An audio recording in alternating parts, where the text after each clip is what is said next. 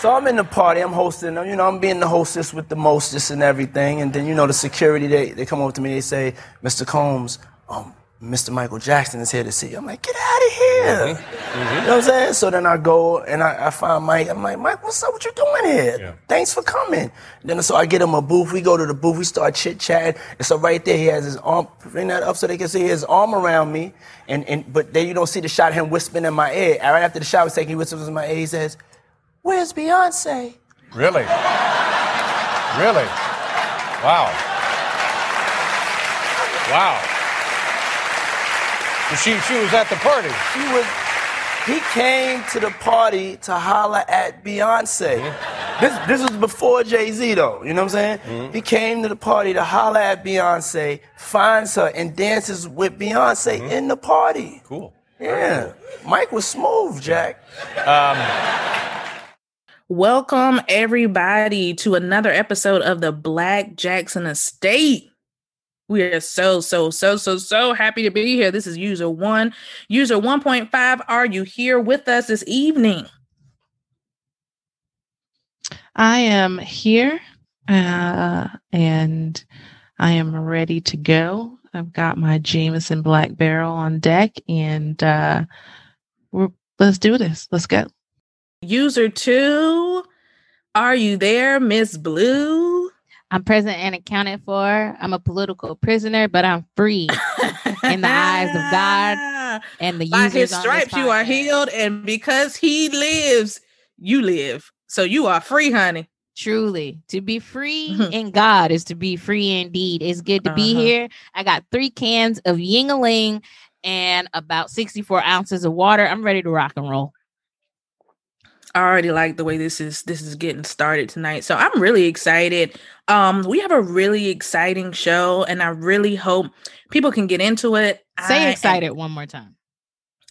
Exciting or excited, either one. Excited. What else are you excited about? You excited about being excited? I'm excited about being alive. Now that's a for show right on. Uh-huh. But let me tell you what, we got a really good show and I hope people really like it. Um, it's definitely one from the heart and I think one that will generate some real thought um, on the on the part of the MJ fam and others who are listening to our podcast. And so we really hope you enjoy it. Definitely make sure you give us some feedback after you listen to it. So um I'm gonna I'm gonna put that aside what we're talking about right now to take a second to give a big shout out to our show sponsor for today, Miss Alysha Chambers is our show sponsor, and I want to give a special shout out to her because this is not the first time she has sponsored an episode, so she's like a platinum, gold, um, I don't know, uh, sponsor, and we appreciate you. We love you. We love that you're supporting us. Um, you sent us a message. You said, you know, I appreciate what y'all are doing. Keep doing it, and we felt that. Thank you so, so, so, so, so very much.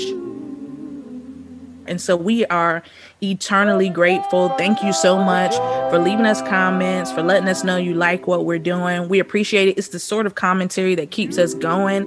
We certainly appreciate the written support, and we most definitely appreciate your dollar support. Thank you, Miss Alysha Chambers. You are a gold, platinum, all of the above sponsor, super sponsor. And whenever you want to come on the show, just let us know and we'll get you wrapped right on in here.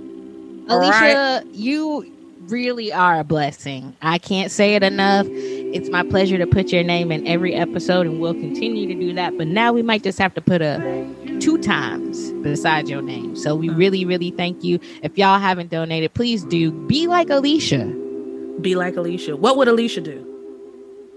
WWAD.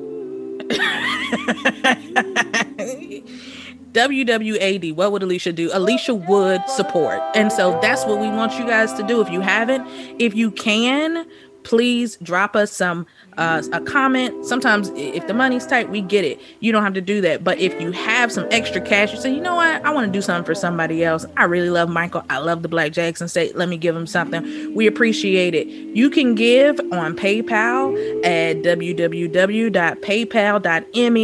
backslash Black Jack Estate. You can also give to us on Cash App, and that is dollar sign BLK Jack estate all right and if you ever want to give us uh, some dirty cash and put it in the mail make sure it's us dollars and um, we'll send you an address if that's how you want to do it i think that's a little weird but if that's what you No. prefer That's not weird. I'll, I, we can convert it. I, I live in a military town, so it's pretty easy to flip that cash into USD.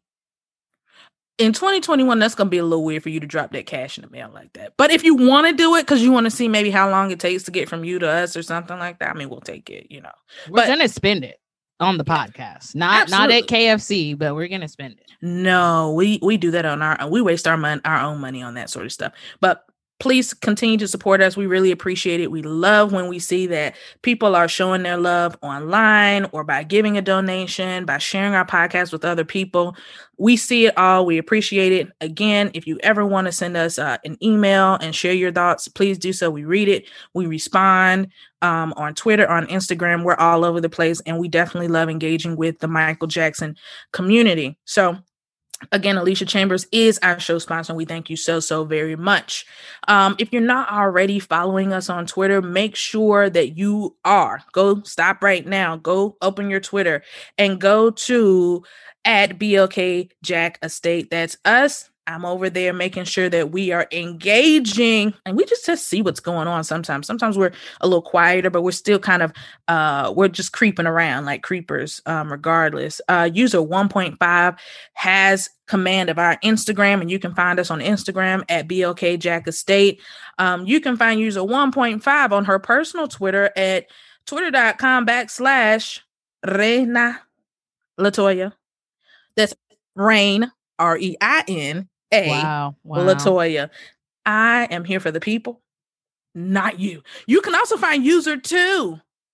Oh boy, we're gonna No, skip you that can't. because No, we're gonna can't. we're gonna skip that. We're gonna get back that you can't find user two. She can't. is um one of A the lost political prisoner. She's one of the lost children. And so wherever the rest of them are, she's there too. She'll tell us about that space later on. So, folks, do you love us? Do you hate us? Do you have questions? You got comments? You got concerns? Are we not talking about something we should be? Are we missing something we should be? You want to fact check us? Please do so because we're human and not perfect. And so we're not trying to hold it out like we are. Send us any feedback you have at the black jackson estate at gmail.com. That is the black jackson estate at gmail.com. And can I say something real quick? If you guys want us to do a special topic, email us, tweet us, Instagram us, let us know, and attach a love offering. WWAD. Attach a love offering. If you want us to talk about Debbie Rowe and the horses, we'll talk about Debbie Rowe and the horses, but you gotta We'll attach that almost love do offering. that without the love offering, but please. We're gonna do it without a love offering, but I'm using it as an example. You know, if you want us to talk about Latoya's headbands, give us a love offering and we'll get it covered. If you want us to talk about that weird 30 second clip of Latoya moaning suggestively that I just found and saw online No. today. Pardon? Is that what you sent me earlier today? Absolutely no. Did you send that to me or? Uh huh. I sent that. I did. I sent it. I, I did. I did send it. I didn't click it. I'm scared. If the people want to hear us, tr- never mind. Just don't ask about that. We're not even going to go there. Latoya's in the moan room. we're we're moving on y'all we really appreciate everything you guys do i just want to read a couple of feedback um, that we've gotten recently um, It was on Michael's birthday. I posted um, a picture for his birthday on Instagram, and Jay Monteiro, 5245, said, Happy birthday, MJ. Right now, I'm listening to your last podcast, and it's good as always. God bless you, and greetings from Port- Portugal. we love it thank you so much jay Jay. jay jay Monteiro. So the letter J, M O N T E I R O, 5245. Jose Americo Mota Monteiro. Oh, that's strong. of all the international folks who are getting through our southern black ebonic African American vernacular.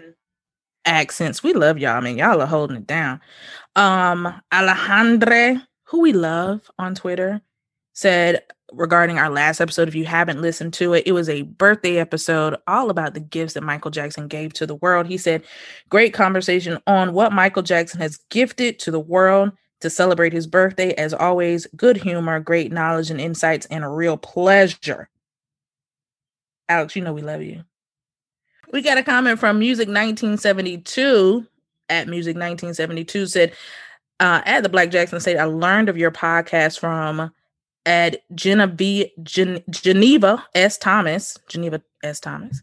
Absolutely love you, your guys' perspective. In the episode about the last controversial video, uh, You Are Not Alone was listed, and I understand some of that blowback, but mainstream press made sure this image wasn't seen. And attached to that tweet was a picture of Michael and Lisa Marie Presley in a car with Lisa resting her head on her man, her man, That was her man. her man's big, broad, masculine shoulder. I see what we're doing today. Ooh, baby. wow, we're giving Eat that your heart out. all five nine of them shoulders. Ooh, kill him with the shoulders. Uh, uh. You gonna go Can ahead we and drop that? You're gonna drop that when you do that? Can we talk about that meme? Have you seen the meme about the girlfriend and boyfriend and the girl's five two and the boyfriend is allegedly six two, but the math doesn't math correctly based Hmm. off of the picture, and everybody's like, "This man is five nine at least," and that makes me sniggle and giggle because Michael was five nine, you know, and y'all y'all like to act like that's six two, and it's not.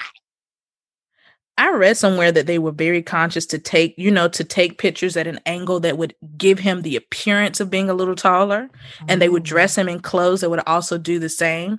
So Elongate. it's the sleight of the hand, the trick of the eye. Well, folks. that's but what the yeah, military jacket was for, i.e., our icons episode. go back and listen, folks. To make him look more statuesque. And he worked that his entire life. He really did. But we appreciate you, Music 1972. We also had a really cool comment from our homie Jay Wonder at Jay Wonder 1987. He says, Shout out to the Black Jackson Estate for providing a voice in this fan base that has been all cap and no cap needed. I see what you did there. What did Thanks, there? y'all. We appreciate it. Absolutely. Continue to leave us some love, some comments. Um, you know, we we we, we appreciate all kinds of con- uh, commentary so long as it is constructive. Um, it is a build up and not a tear down. You can be contrary and not tear us down because we just might come for you. It could happen. But I thank you so ya. much. I triple dog dare ya. You want to rumble with me? You want to see who's bad? I'll show you who's bad. Come on, Show man. Let's go. Come on. Let's Bum, bum. Okay, anyway, so we're moving on to the news. We had the best news of this is our best news segment, in part because we're starting with something that means the mostest to us. User 1.5 just recently celebrated her, she already told you, 35th birthday. So a big, big, big birthday shout out to user 1.5. User 1.5, do you feel 35? You're in a new bracket when they start doing uh like uh statistics and stuff. You're in a different bracket now. I have no idea what you're talking Ashley, tell her I about can it. explain that. Thank you. No, no bracket. I'm in. Tell her what she's won. I'm tell about her to what tell you she's what won. you won. You're No. you're no, you're gonna like Is it. it supposed? Uh, okay. do you want? Do you want me I'ma tell you you or not? I'm gonna let you finish. You are still in the 18 to 35 demographic. Oh. Oh, so oh, some of the last year, the 18 to 35. You're, Why on the you geriatric it? Wait, end. wait, wait. You're in the wait, wait. geriatric end of 18 to 35.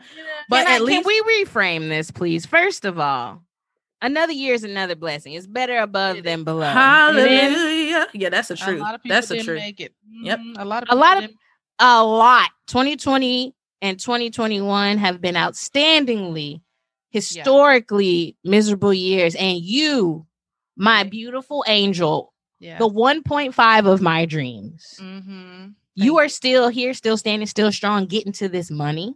I feel like you need to drop some shop music right there. Because listen, You gotta We- make that change. we listen, we give them all you listen, it's it, we we all know that so many did not make it for whatever reasons and so we are so grateful that you are still here. You share a birthday with an icon who we'll be talking about this episode and that is the one and only uh Miss Beyonce. Giselle. Yeah. Beyonce And- Giselle. So big Carter? shout out. Anything you want to say, birthday girl, before we before we keep it moving? you know, to everybody who gave me back a birthday shout out online, I appreciate you. And I am definitely feeling like a geriatric millennial. I was talking to my little 17 year old client today about house phones, and um, she she doesn't know what I'm talking about. So. Mm, she was amazed. She was like, "You No, used to have to." Here's the thing. So I went to DC, what? went to Washington D.C. for my birthday with my with my boyfriend, and we went to the Smithsonian Museum of uh, American History. And I kid you not, in the museum they had iP- iPods and MP3 players on display to demonstrate how you could take your music on a little device with you instead of uh, on a CD player. And in that moment, I felt old. That's how it happens every Yeah. time. It's it sneaks up in a museum. Yeah, honey, Like, no, it don't. It sneak up when you try to bend them knees for whatever Ooh, reasons you that's are bending them. That's true. And if we're being honest, that kicks in right around 25. So don't kid yourself. At- If if not by thirty, I felt like the day after I turned thirty, my niece said, "Hey, we're here." Mine were Oh. gone way before that. Let's just be honest. And why is that, Ashley? Uh, I didn't play basketball that long, but I'm also very short. So, you know, That's all. That's the exhaustive list. Let's little move dick? on. Moving on. Moving on. Hands on the knees. Hands on your knees. All right, we're moving on to. Oh my god, guys! When I saw this, I just thought, this is it. Like Michael said, finally, after much anticipation, much gossip and rumor, and so much impatience, we are getting our Janet Jackson documentary. A teaser was released, I think, this past week, and the, the doc is entitled Janet, and it's coming out January of next year, and it'll be both airing on A&E and Lifetime. Um, some quick facts about it. It is co-executive produced by Janet and Randy Jackson. Um, and this documentary apparently was made over the course of three years and is going to give us, the viewers, an unprecedented access into Janet's life through a bunch of old footage, home videos, um, and different highlights of her career and her personal life. Um, and it's going to have a real personal perspective. What do you guys think about this? This is awesome. This is good news. What exactly is Janet going to tell us? She's going to tell us what we already know. Well, what do we already know? Let me ask you that. Uh, we know about the DeBarge kid. Well, she ain't spoke on that like no, that. start from the beginning. Where do you think she's going to start this story? In Gary?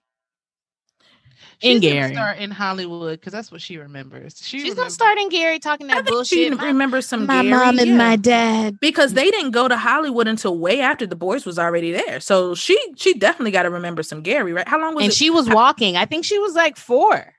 The kid's like Okay, three or four. Yeah, she don't remember Gary. She remembers all that money. Her and Randy sitting. That's why they so close. They've been sitting on coins Mhm. all their lives. well, good for them. I'm trying to get Yeah. some. I hope we get to see her interaction with Randy, our favorite Jackson. And um, you know, you know, I don't know. I don't have any expectations for this documentary. I would just I just want to see what Jan is gonna gonna show us and what information she's gonna give us. Um, she's notoriously very private uh, about a lot of things, and so this is a a big deal. And I can't wait to see what what she lets us see.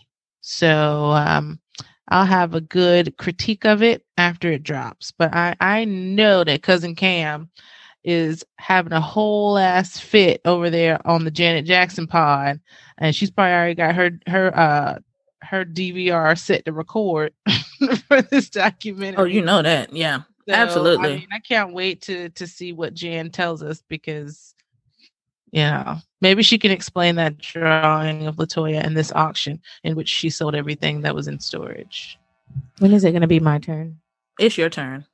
let's let's start with the photograph. I'm going to try to work my way backwards. Uh the picture she drew of Latoya Jackson. I want to remind everybody on my now banned account, I previously tweeted about framing that portrait in my new home. And I just want you to know that in the future, where I am right now, I found that frame. By the time you hear this episode, it's hanging in my home.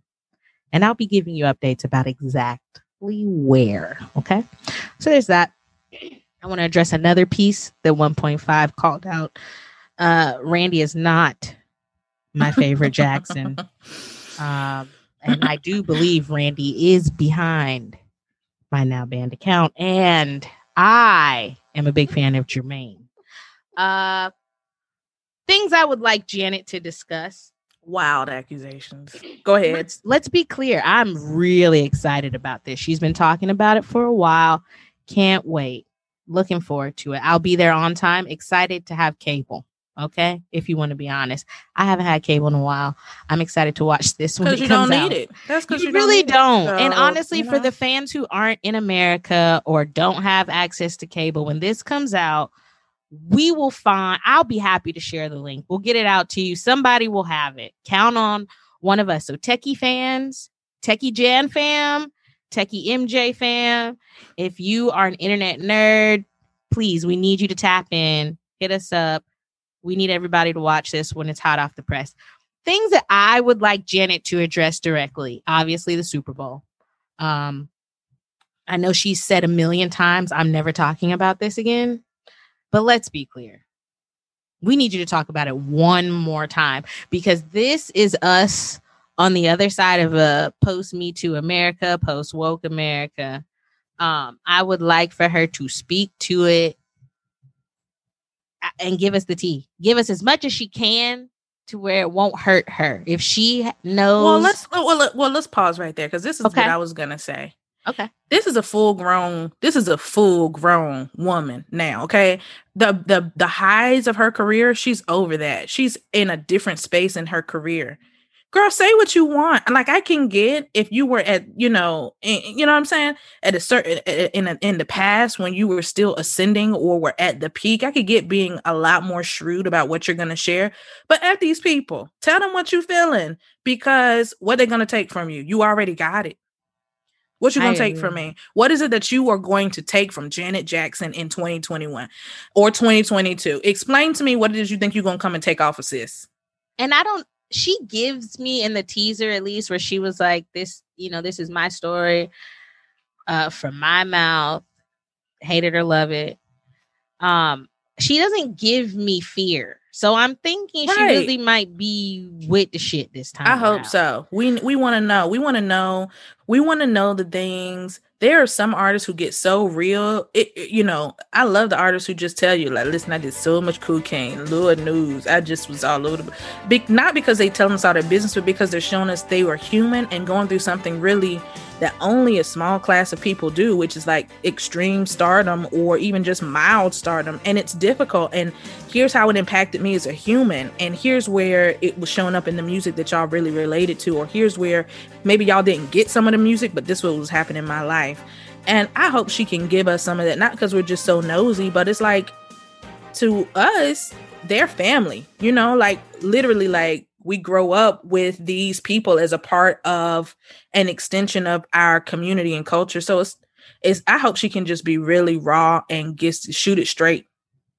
Yeah, I hope so too. Um I think she she has to her benefit that she's been fairly candid in different ways in the past. So if you kind of meld all of what she's already given us together and then you add this new layer of her um in you know post-pandemic America mother raising a child abroad like reframe that uh, as a business owner, all those new things that she is now that she wasn't the last time we got a full purge from her. I think the last good purge Janet gave us, and when I say good, I mean we ate, you know, it wasn't a full course meal, literally. True, you, I think, was probably the last good spill mother gave us where she talked to us about her eating disorders and then mm. accompanied that with some recipes that if we're being honest janet those recipes screamed i'm still hungry. And i'm not even trying to be funny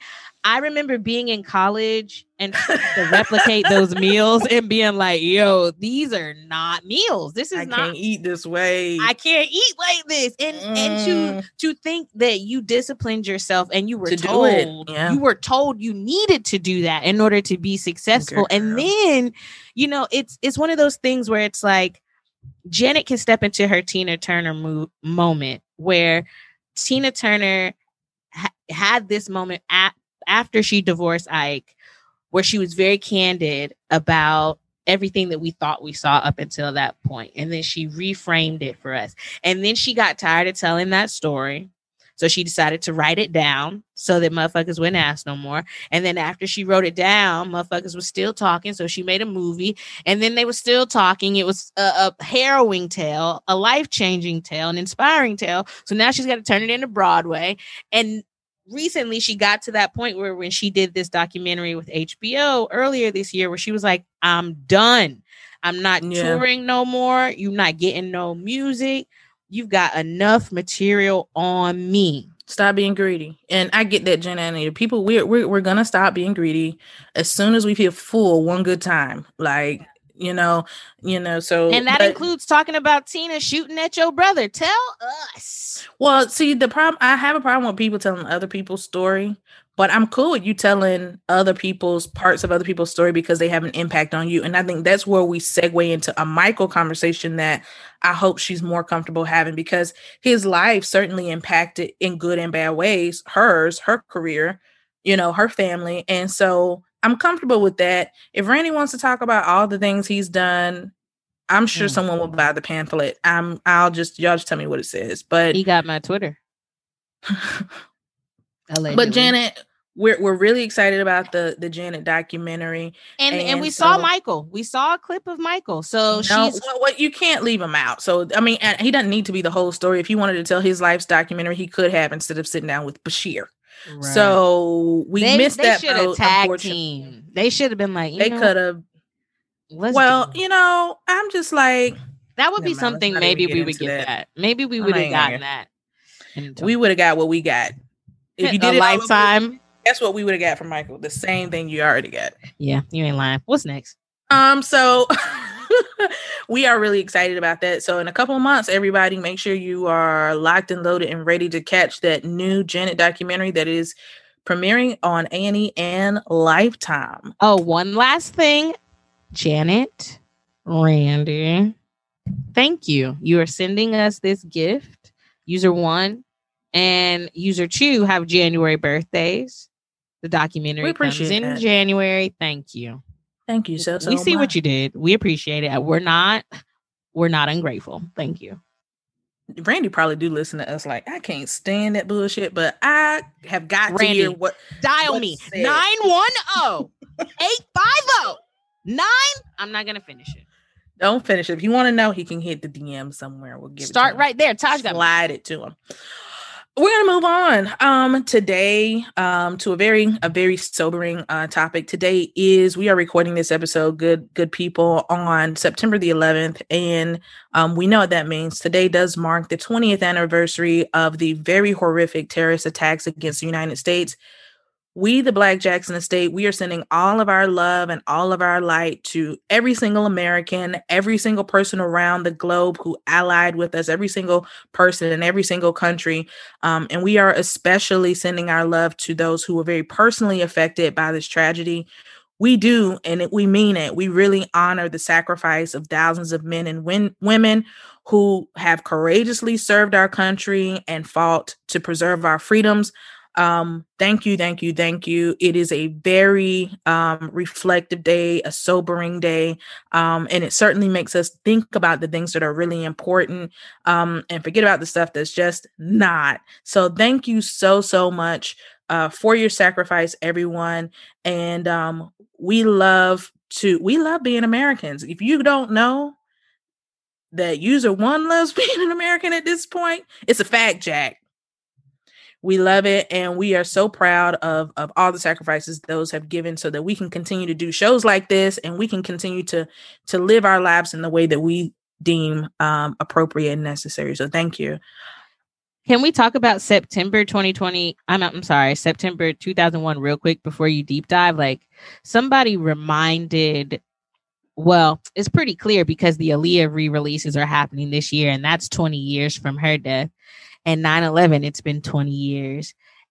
And I just think about the unique impact that August and September of 2001 had on black people and how wild of a moment that was for us. Like to think about, just like 1.5 was saying, she was 15. So how old are we? Like 13? User one, maybe? Um, th- those two things back to back, that was wild. And we didn't like we had guidance counselors, but nobody asked us if we were okay because a pop legend died. Like nobody, nobody asked us. And that was just a culturally significant Who died? when Aaliyah died in September. So Oh, it was. Yeah. so it was back to back. It was like Yeah. Aaliyah died maybe a week or a couple Yeah. days before, and then it was like it, it might have been a week apart. Seriously, yeah. that how did we do that back to back? It was August 25th, 2001. Yeah. So you're you're talking a, a couple of weeks. Um okay, like two weeks. hmm So yeah, I mean, a really uh, uh, a terrible time, um, but one that we are remembering today because so many people stepped up in that moment, and you don't know what you're capable of doing until you put yourself in that situation, or until you are in that situation, and you think about all those people on those planes who fought back to to uh, to to stop an even worse tragedy, and all the first responders and all the people, everybody. So um, it's just something to remember and reflect on today. Um, we want to cut because everybody knows, and we talk a little bit about how that weekend in 2001, Michael Jackson was doing his 30th anniversary shows. And um, a couple of things uh, to remember. So, according to Jermaine in his book, uh, My Brother's Keeper, he says about Michael on that day, that weekend, thankfully, none of us had a clue that Michael was supposed to be at a meeting that morning in one of the Twin Towers. We only discovered this when Mother phoned his hotel to make sure he was okay. She, Rebbie, and some others had left Michael around 3 a.m. And Michael uh, said, Mother, I'm okay. Thanks to you. You kept me up talking so late that I overslept and I missed my appointment. Um, and so you just look at how you know the world kind of works. Michael was supposed to be, um, a, uh, you know, supposed to be in those buildings, and and he wasn't. So we know uh, that Nikki, have you thought about how much worse the war would have been if, If Michael would have died? listen, it would have been and like some some things you just it was it was bad enough as it was. You know what I mean? But you know, now you put like a cultural, global cultural icon in the building. That would have Ugh. been insane. Because Michael belonged to the world. He didn't just belong to us. He belonged to everybody. Yeah, Even the, ones who did it then would have been like, I know I ain't going to get my seven virgins now. Michael could have went to Afghanistan straight up. yeah, they would have left him alone. He would have been fine. He would have been absolutely fine. So um uh we're really glad that obviously he wasn't there that day. And so what, what we also know is that some of that stuff that was going around about Michael and Elizabeth Taylor and Marlon Brando being fleeing the city, that's that was not true. So uh thankfully Michael was was safe at that time. Um moving on we wanted to give a real shout out too to Spike Lee, who has a new joint that's all about 9 11. It's called NYC Epicenters 2001 to 2021 and a half. It's a four part series It's airing now on HBO. I know that we we still hate HBO, but that's where it's at, folks. If you Hold on. I got to work around, get a fire stick. Okay. if you want to see it, okay. If you want to see it Um, and you don't want to give HBO viewer money, pirate it. you heard it here. From user two. I'm not implicating anyone else on this podcast. But I told you to steal that shit. but go go watch it if you can if you get an opportunity um user 2 has watched it and i know you say he gives a very different and needed perspective that's not available in a lot of other 9-11 documentaries that are kind of popping out right now so it's worth checking out Yeah, it's it's like five episodes, y'all. So just pace your way through it. Um be you know, we should all be thoughtful about consuming trauma porn and watching such traumatic things. Like we really shouldn't be super comfortable watching that shit on our couch, like while we eat dinner. It's not great. It's not healthy. Uh, but if you want to watch it for historical perspective and cultural relevance, I think Spike did a, a great job of meshing the moment of the pandemic, the racial turmoil, the racial turmoil of 2021 and uh, being reflective on how 9-11 impacted new york's response to that and as well as other states. Uh, so yeah. Wild wild dog. Necessary dog.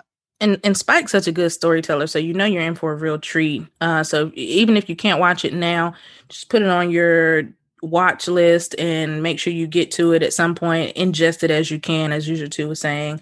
Don't try to Steal swallow it all at one time; might be a little too big. So just take it bite by bite because it's gonna have a lot of from Spike. Huh? Steal it, like pirate it, but like then buy something from Spike. Go buy like his box set or something. I don't know. Just go buy um 40 acres and a mule, his website. You can go get go get some, some right he now. got some merch. We'll link yeah. it. We'll link it in the Yeah, show notes. go- Scroll go down, sure buy something from. Spike. Um what's the, what's the movie with Denzel when he's the trumpet player? Mo Better Blues. I just found that DVD in my closet. I bet half of y'all ain't never seen Mo Better Blues. Go get Mo Better Woo. Blues. Okay. Support Spike Lee. All right. Moving on. So I heard in the streets. So this is some news that user two wanted to make sure we covered that there are two rappers who are saying they are the new king. They are the new king of pop. They are the new Michael Jackson. And that is both Drake and Kanye West. And they both are giving some crazy shout outs to Michael in their new albums. Um, so so user two, what exactly was said by let's start with Kanye. What was said by Kanye on his new album donda Like what was said as far as a Michael Jackson reference? Because I did see some some chatter online about it. Listen, I didn't even go back and find the exact song. I'll find it. I'll post it in the show notes. Uh, but Kanye does this almost every album. He'll make a reference to Michael. He will he will be in a lyric on that album. Um, so he basically referenced that he is him. He is Michael Jackson, much like he compares himself to Picasso and Walt Disney. And Michael constantly gets a shout out because of that. Drake fans, I love the pivot that Drake has made to us. And Drake is really MJ fam. I'm going to make that case right now. Let me straighten up my mic. And I hope that you can hear me clearly. If you'll remember, Drake bought Michael Jackson vocals on his previous album. It don't matter to me what you say. Remember that shit? And remember how he allegedly took it out of his show and everybody was mad because that was around the time that movie came out on HBO where they were talking shit about Michael and Drake had to tweak his set list. MJ fam, you guys were upset. You were visceral. Okay. Drake said, listen. And no, they were triggered because they was on because we was on we was on the job in the moment, and so everything was triggering. Yeah, yeah. and it really was, what I mean, that was a heated period. We took down Oprah, we took down everybody. Ava DuVernay, we took down uh, Everybody. several people who I never would have thought actually, we were like, damn, no. What you say? Them- sniping but but real. Drake got caught in the crosshairs, and I think one of the things we fans might have forgotten is listen, he paid for the fucking vocal. So either way, blanket eight, okay, and we need to be thankful. Period. If he didn't perform the song live, he paid for the vocal. Michael was credited. They eaten. Good enough for me. Okay. But Drake has now come around and thrown Michael as a reference in several of his songs, going so far as to say on Certified Lover Boy that I really am Michael Jackson. it trips me out. I just don't think I don't know how anyone can say that when Beyonce is Now that's true. And we're still walking and eating and I'll tell you why he says it. He simply is pointing out his pop appeal and his effective on the effectiveness on the Billboard charts. We do Billboard trivia here. We hope to empower listeners of the Black Jackson estate to get some perspective on why Michael is the king of pop. And he has a amazing track record on the Billboard charts from the beginning of his career. Everything that he did Motown and beyond charted. Now, did all of the songs on the album chart? Sometimes, sometimes not. But he really had some staying power, and that's what you want He in a had true legend. he had staying power in a period of time when the charts weren't just the charts. You had the black charts where because Yeah. they won't even gonna let you compete over here. That's and that's why I'm like the comparisons between Michael and, and artists today is almost It's unfair. I feel like that's the bit. stupid. It's not even just unfair. It's the it's got to be one of the dumbest sort of comparisons because in order to do a true comparison, we would need to say that everything has been the same. Everyone started on the same level, the same Mhm. footing, and it's like not not quite, folks. Like so, you have to you have to dig deeper. So if you're running the numbers. The numbers are going to fool you into thinking someone may be quote unquote greater or better because they are not formulated in the same time space period or under the same conditions i.e racism mm-hmm. 2.0 and racism with the dogs on you Michael, Janet, Prince, Madonna, Stevie, Marvin, Diana. These people did not have music readily accessible from your bedroom. We had to get up and go get it. Yeah And that's a if- different world altogether it's that's just a different world Our generation, we are the first people who were able to go online and say, Oh, mom, look, I found this version of DeBarge. I pulled up a Sylvers album and played it for my mom. She hadn't heard that shit since 74. It's like it's, it's the question if thriller were in the streaming world if, if 1984 were a stream 1882 were, were a streaming world how many more records would it have sold? You can't that's what and i say that to say it's a these are dumb sort of um comparisons because they just don't work in different in different time in different periods of time. And but like like you said you don't all you need to do is pay your if you're a student you pay what 4.99 a month and you get unlimited access to all the little music you want and the videos. You don't have to actually buy it. Like there was a time when you had to get up. If you wanted it get up go out go to the store. You better have your money ready and you can go purchase it and you better hope it don't get scratched up you don't drop it you don't break it because guess mm-hmm. what you need to go get another one now you don't just so it's not even the same frame so it's- they're always bad comparisons but these they guys don't know because they didn't have to do it. They don't know but then it's like well go learn and then maybe you can have a more nuanced It argument wasn't about that long ago. it really wasn't that long ago. You can have a more nuanced and thoughtful argument about who's this or who's that. But if you're just using the numbers and going, well, they got this, it's like, um, okay, oh, oh, okay, all right. Um, because so buy buy your Michael Jackson music. Like 1.5 had them hard copies, so she could go play Aaliyah whenever she wanted.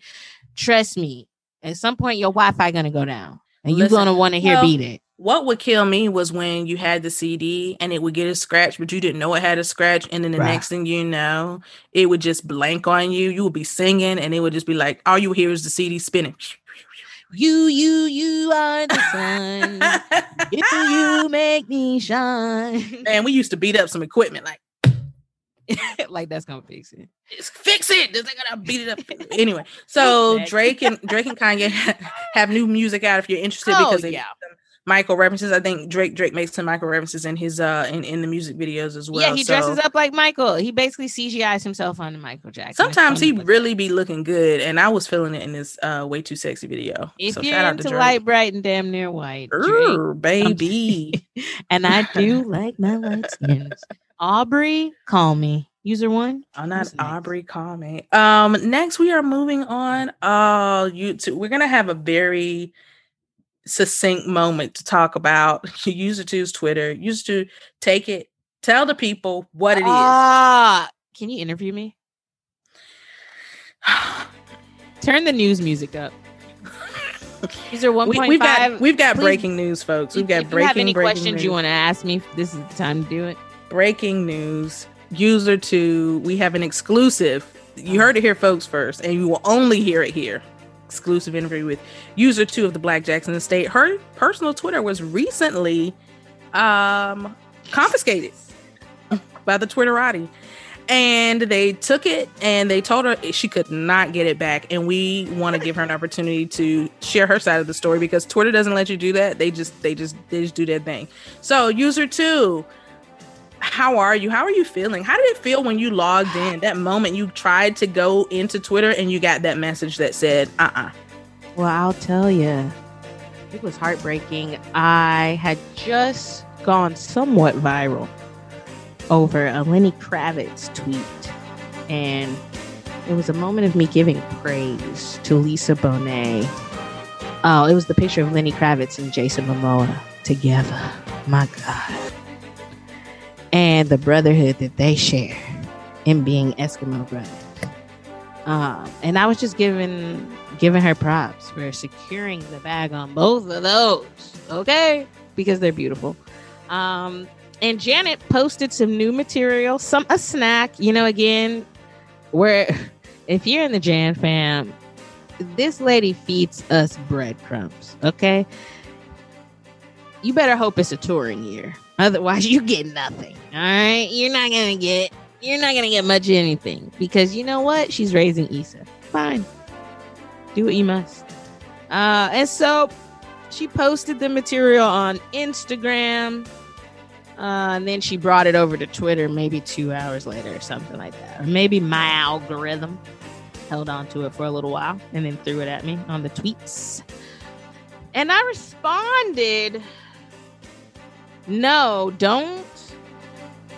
I responded to Janet, quote, or something like, nah, don't come over here after I got all my good jokes off on Instagram.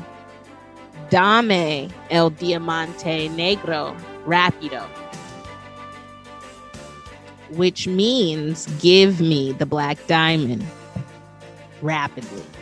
To Twitter, it means you're banned. How did you feel about that?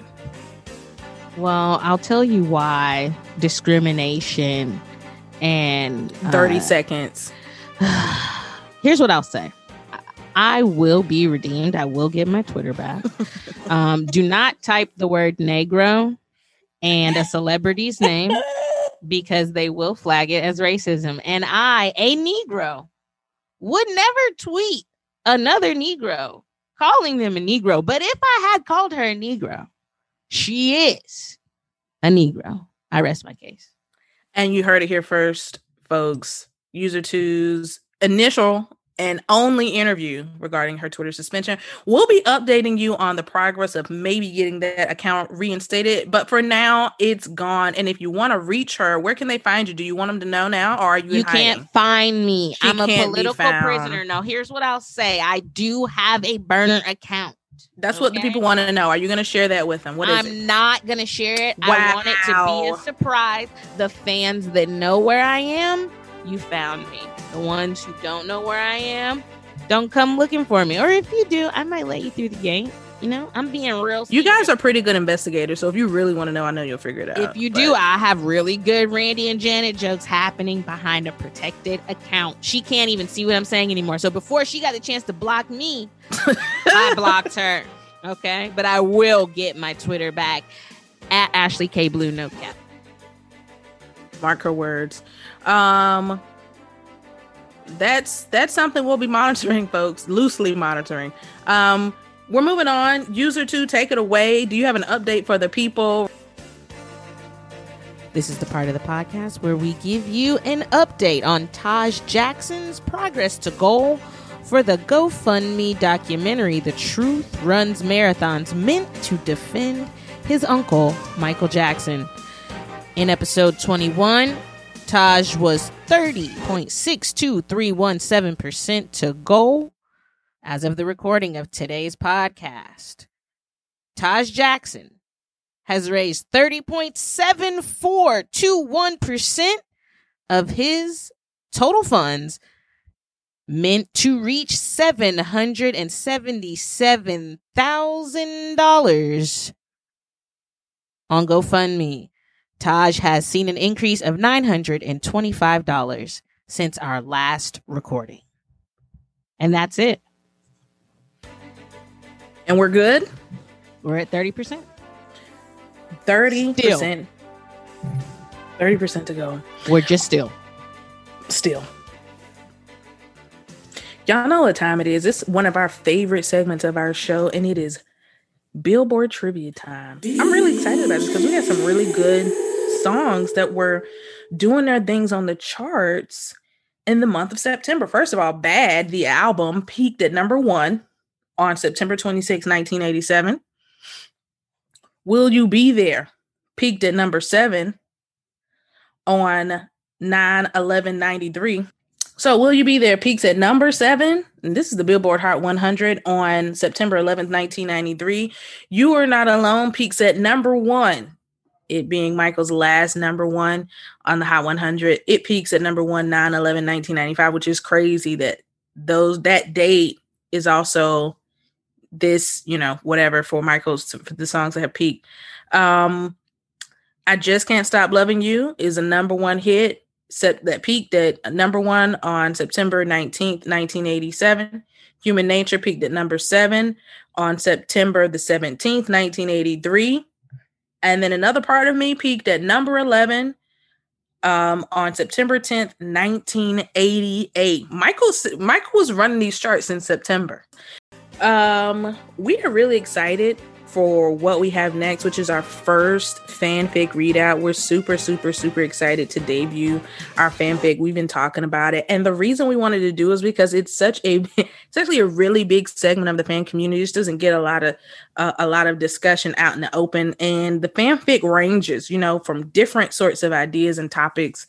So join us for our Black Jackson Estate fanfic corner. Um, and this week we are highlighting um, a story written by one of our favorite people in the Michael Jackson fan community, Q. We love Q. First of all, we could write a fanfic about Q. Yeah. Um we love him. We are I've learned fans. so much just by watching his Instagram, like the food exposure to what's going on in Perth. Loving it we I want us to we really want to come stay at Q's house and we want to we you can we come first of all we do we leave this country when we can even though the last couple of years have been whatever but we would really like to come here and we It's just like told park. them we love it we and I'm proud to be. Sorry. We love it here, but we would like to get out every and again. Okay, here's the thing. We are very self-sufficient. If there is a place that sells food, we know how to we know how to go. Just tell us where. We'll we'll feed ourselves, but can we stay with you? We just want to be around you. But anyway, this is Q's fanfic and we love it. And user two, you and I both read it, and we really loved the vibe that it was giving off. It just gave off a very different sort of almost like an esoteric, abstract sort of vibe. But it was mature Michael vibe. What's the name of the story again? The name of this story is Artist Immortal. And you're gonna share a little bit with us. And then if you guys want to read it outright, we can't we can't we'll have to get Q's permission, but we certainly uh will we'll try and, and get that for you and make sure that it is uh, available. Yeah, if he is cool with sharing it, we'll share it. If not, enjoy this reading of Artist Immortal by Q. Gabriel Smith, coming from Perth, Australia. He turns from the ocean and begins walking down the flagstone pathway towards the sprawling gardens at the southern end of the grounds. The sweet smells of the blooming abundance of flowers enticing him closer as the trees overhead sway slightly, leaves of all colors floating down to the fertile earth, like the ideas that are drawn to him. His shiny buckled boots rhythmically tapping the stones as he walks. His heart is full of accomplishments, yet sad for the creations that he will not bear witness to. Even though his years are not great in number, he knows his time here is near an end. But he smiles, grateful for all that he has been blessed with, the modern marvels he has witnessed, his students that will continue his legacy by inspiring others through selfless giving and beautiful creations. The work he will leave behind, again, to bring joy to the world. Wow, folks. And that is, that's it. That's all you can get from us. If you want to know what happens before and certainly how it ends, drop us a message. We're going to try and see if we can get that released. If not, Q, thank you so much for sharing your fanfic with us. We've got a really awesome fanfic, a multiple fanfic writer coming up next week, and we're excited to share that that with you. We're going to share one of their marquee stories, and um, we'll also show you where to go to read it um, and get a flavor for it yourself. Michael Jackson fanfic writers, lovers, hit us up, email us, share that fanfic with us, tell us where we can find it because we'll read it. I love fanfic. Yes, um, give us all of it. We want to hear the range, the gamut, every genre of Michael Every Jackson fan genre. Give it to from- us. Q. Really descriptive work there. You guys give us your best material. Give it to us. Give us your best, and maybe we'll even write a little something, something. Aha! Y'all didn't. Y'all weren't even ready for that. But share with us, and you know what? We'll be sharing with you. How about that? We'll be sharing with you. So we're moving on. I know you guys are like, what is this show about? They have not said yet. We are so excited to finally do what needs to be done in this fan community, and that's have a real conversation about the Virgos, the iconic musical Virgos that are Michael Jackson and the one and only incomparable. I'm I'm gassing her because she's black and she's female and she is doing the thing right now today miss beyonce Knowles. We are crossing these two artists who have shown and given so much to the world to their fans to people who hate them. People who hate them eat off of them. That's how you know you big. When the people who love you you can eat off of them and the people who hate you they eat off of you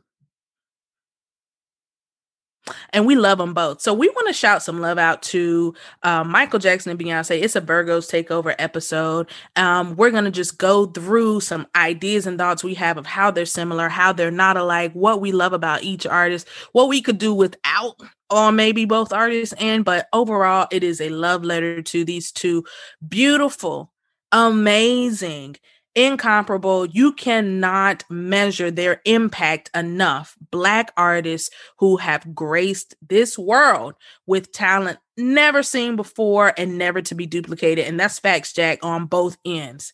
So I'm really excited. How do you guys feel about? I just want to just want to start the conversation. User 1.5 with how do you feel about the constant?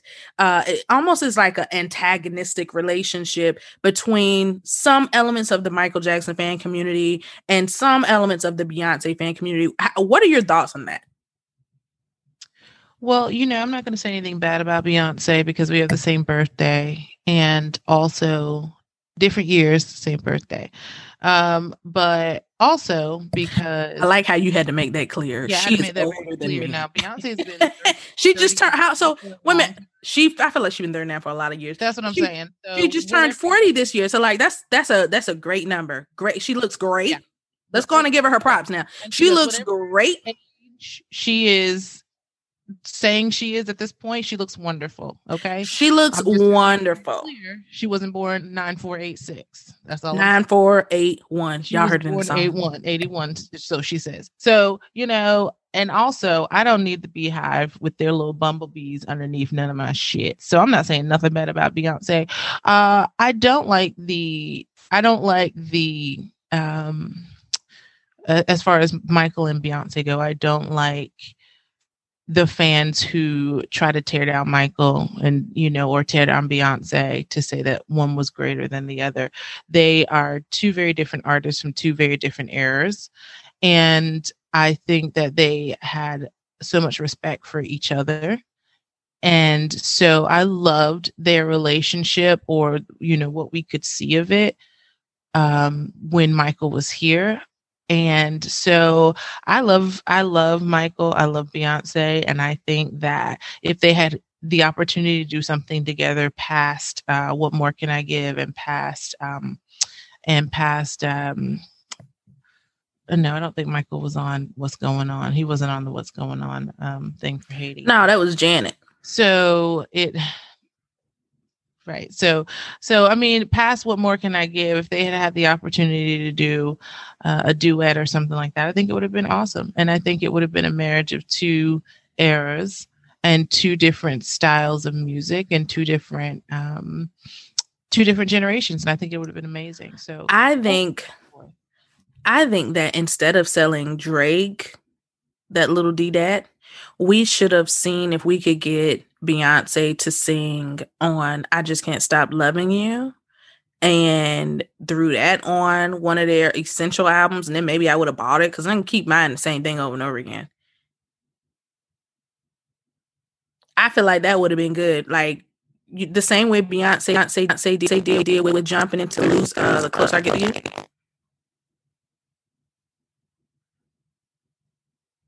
No, I'm sorry. You were you. It was like glitching or something. Uh, say that. Say that on again. Okay. Can, did you hear any of what I said? As all I heard was the same way, and then I didn't hear the rest of that sentence. Oh, so I really think that the estate, if they could do something nice for us, which I know they really hate to do, um, if they could have gotten Beyonce to do I Just Can't Stop Loving You, getting her vocals on that. Yeah, I mean, she she's I don't want to say anything bad about Beyonce. Um, you know, there there are stronger vocalists, but I think as from a pop perspective, from a pop standpoint, and from a an a album selling standpoint, Beyonce would have been a good choice for something like that, or even to to cover a verse on uh, "Heal the World" or something like that. Uh, the way that Deborah Cox and um, uh, Maya and them did at the, the, the 30th anniversary, where they each took a verse. I think even something like that would have been great um, because Beyonce is is she's very popular and she's you know pop R and B depending on which era Beyonce you you know have find to be your favorite. Uh, Sasha Fierce Beyonce is kind of you know that era is my favorite Beyonce, but you know. I don't. I don't disagree with that. I think that would have been a good choice. Well, uh, I think the, the state's not going to do anything for us. They're not. Well, they're not. no. If if you want it, they will go the opposite direction. Maybe we should start telling them what we don't want, saying we don't want it, but we really want it, and then maybe No, they'll give it to us. say y'all said y'all didn't want it. But but what I what I really like is that so someone might say why is Siedah Garrett on I just can't stop loving you. She's not the best vocalist to choose from, but I think put the star power of a Beyonce just paying homage to Michael and being on a track like that in like a duet form. I think that would be really cool. Um, but um, say la vie. I, I mean, listen, I don't know what the estate does in their spare time besides pick their nose, um, and and then $85 flip us off. Uh you know i don't know. But anyway user user two what do you think? How do you how do you read this kind of like high key low key disrespect from each fan community towards these these artists who are iconic both of them? I think it's goofy. First of all, I'll make my alliance clear. I am on a lower rung of the BeyHive. When I say that, I mean I love Beyonce. I know most of her music. There are some albums of hers that I just pretend don't exist. And that's why I say I'm on a lower rung because there are some four Sasha Fierce. Y'all can have that. I'm very much a B'Day, Lemonade, Beyonce, self-titled type of. so you're girl. more you're more of an r&b beyonce fan than the, the pop side very much and country Beyonce. Big fan of country Beyonce. well i we'll get into this later but i think beyonce really started to shine when she stopped trying to pop herself to whatever it was metric goals she had for herself Yeah, I think. But we're gonna get into that later. But Yeah. but, but let's get into that later. But, the for re- fans, the fans, the fans, the I fans. think. Um, I just think it's it's goofy. First of all, it's very clear that they both were fans of each other and liked each other as individuals. So anything from there, I kind of just think is goofy. Like they literally had no beef. It was. I wonder if she be reading the comments. I wonder if she reads the comments like these people are crazy. Like I mean, I, people people say much crazier stuff about Beyonce outside of that, but you know, uh, the Beyonce the Drake conversation, as far as statistics are concerned, that is where you can try to compare them, whether it's fairly or not. Um, you can use those numbers and reference them. Some people cannot Yeah. even be in the conversation at all, and Beyonce very clearly has hit all of the metrics um and she's uh excuse me, she's also still suffering from a lot of the things that Michael suffered from. And I think she is probably the last of a generation where mm-hmm. she listened to what the legends were saying. Yeah. And she's followed their advice and she's kind of put that into practice. We don't really get to see that much. So um yeah, I, I think I think it's kind of goofy to act like that's a problem. The fans are problematic, and I'll, I'll tell you why on just a basic level. This is the Black Jackson Estate. We're talking about two Black artists who have uh, achieved things in their career that are were either unprecedented and never happened before, um, and they are both artists from the same vein because they are artists that literally one doesn't exist without the other by admission of the second. And from the former's perspective, it seemed at one point if you wanted to give him an award, he wasn't going to accept it unless Beyonce was the one presented to him. So he had so much clear admiration and respect for this woman. And so it's like how do y'all why is it why is it expedient to tear either one of them down? Like where do we get once we do that? And black people we need to stop doing that. We really do. Well we i don't think it's, it's just black so people well, I'm talking, but I'm talking to, to the Negroes. Oh, okay, yeah. We can set our sights on other people to absolutely go after, but when we go after each other, it's just gross unnecessarily. I'm not talking about when it's like, okay, let's you know say what you need to say, and you know, let's not. We're not we're not defending anybody crazy, but the, at the same point, it's like, why are we? Why why do we need to do this? Why do we need to tear each other down? Like, and after we do that, and we've done someone else's job because they were already working on tearing us down. After we do that job for them, then what are we left with? You sitting there looking like boo boo. Well, a lot of times too, that happens when you don't have any, uh, when you your argument is not sound or your argument is not together. Um, so you resort to mudslinging, right? You throwing stones to hide your hands because your argument's not sound. So you know to say like, oh, Beyonce didn't like Michael or Michael didn't like Beyonce, or but uh, you know, there's no va- validity to those statements. So what do you go? Oh well, you know that's when we start tearing the other artist down. Well, she sold more of this, and she or he did more of that. At the end of the day, good music is good music. Art is art, and you like what you like. Um, and so to to and and the the thing about Beyonce and, and Michael that I will say, and we'll probably get into this later, is that they both have reached this iconic, almost superhuman status within many communities. And we see what happened to Michael when he hit that point. You know, it it, it all came tumbling down, you know. Um, and I think Beyonce learned from that and she pulled herself away from a lot of the um, from a lot of the negativity and a lot of the the you know Beyonce is an icon thing. She doesn't engage with her fans too much aside from posting like Michael. I mean, they got a lot in common, y'all. They are not dealing with us if they don't if if they don't want she, to. She does it because she know that some of them mofos are crazy. She gives them a lot in a little. So the thing that beyond the one thing that she does, like the new girls, is that she does continue to post content, and it won't be like sometimes it's Ivy Park, yeah. Sometimes it might be a song or something, or some charity, something. But usually it's just pictures of her outfit real influencer basic. This is my outfit for no the day. Caption. No caption. Mm-hmm. But I want to ask you about a thing you said 1.5. What do you think it is that makes fans pretend like the evidence isn't there that they were cool? I, I think that uh, I'm gonna say, I, well, hell, I called Kathy uh, Hilton the damn racist last. You episode. called that lady a racist. it wasn't. If y'all lie. missed that, then go back. and she cleaned it up at the end, but she definitely threw it out hard. When you say the R and the T hard, like racist.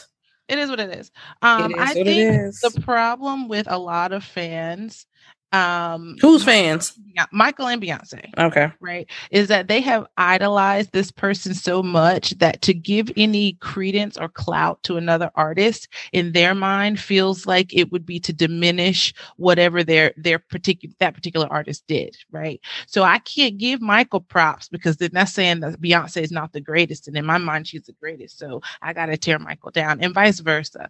I think that's what the problem is. And, and to to hold somebody in that high of esteem that you can't even give credit where credit is due to someone else is problematic because without previous artists without you know what we call old school artists none of the artists that we love today would be as great as they are. They needed something a, a blueprint you know michael was that blueprint for so many artists and they'll tell you they'll straight up tell you that it was michael jackson and beyonce was one of those people you look at her at her super bowl performance that she did with Coldplay. Well, actually, I think it was Coldplay's Super Bowl performance, but she stole the show.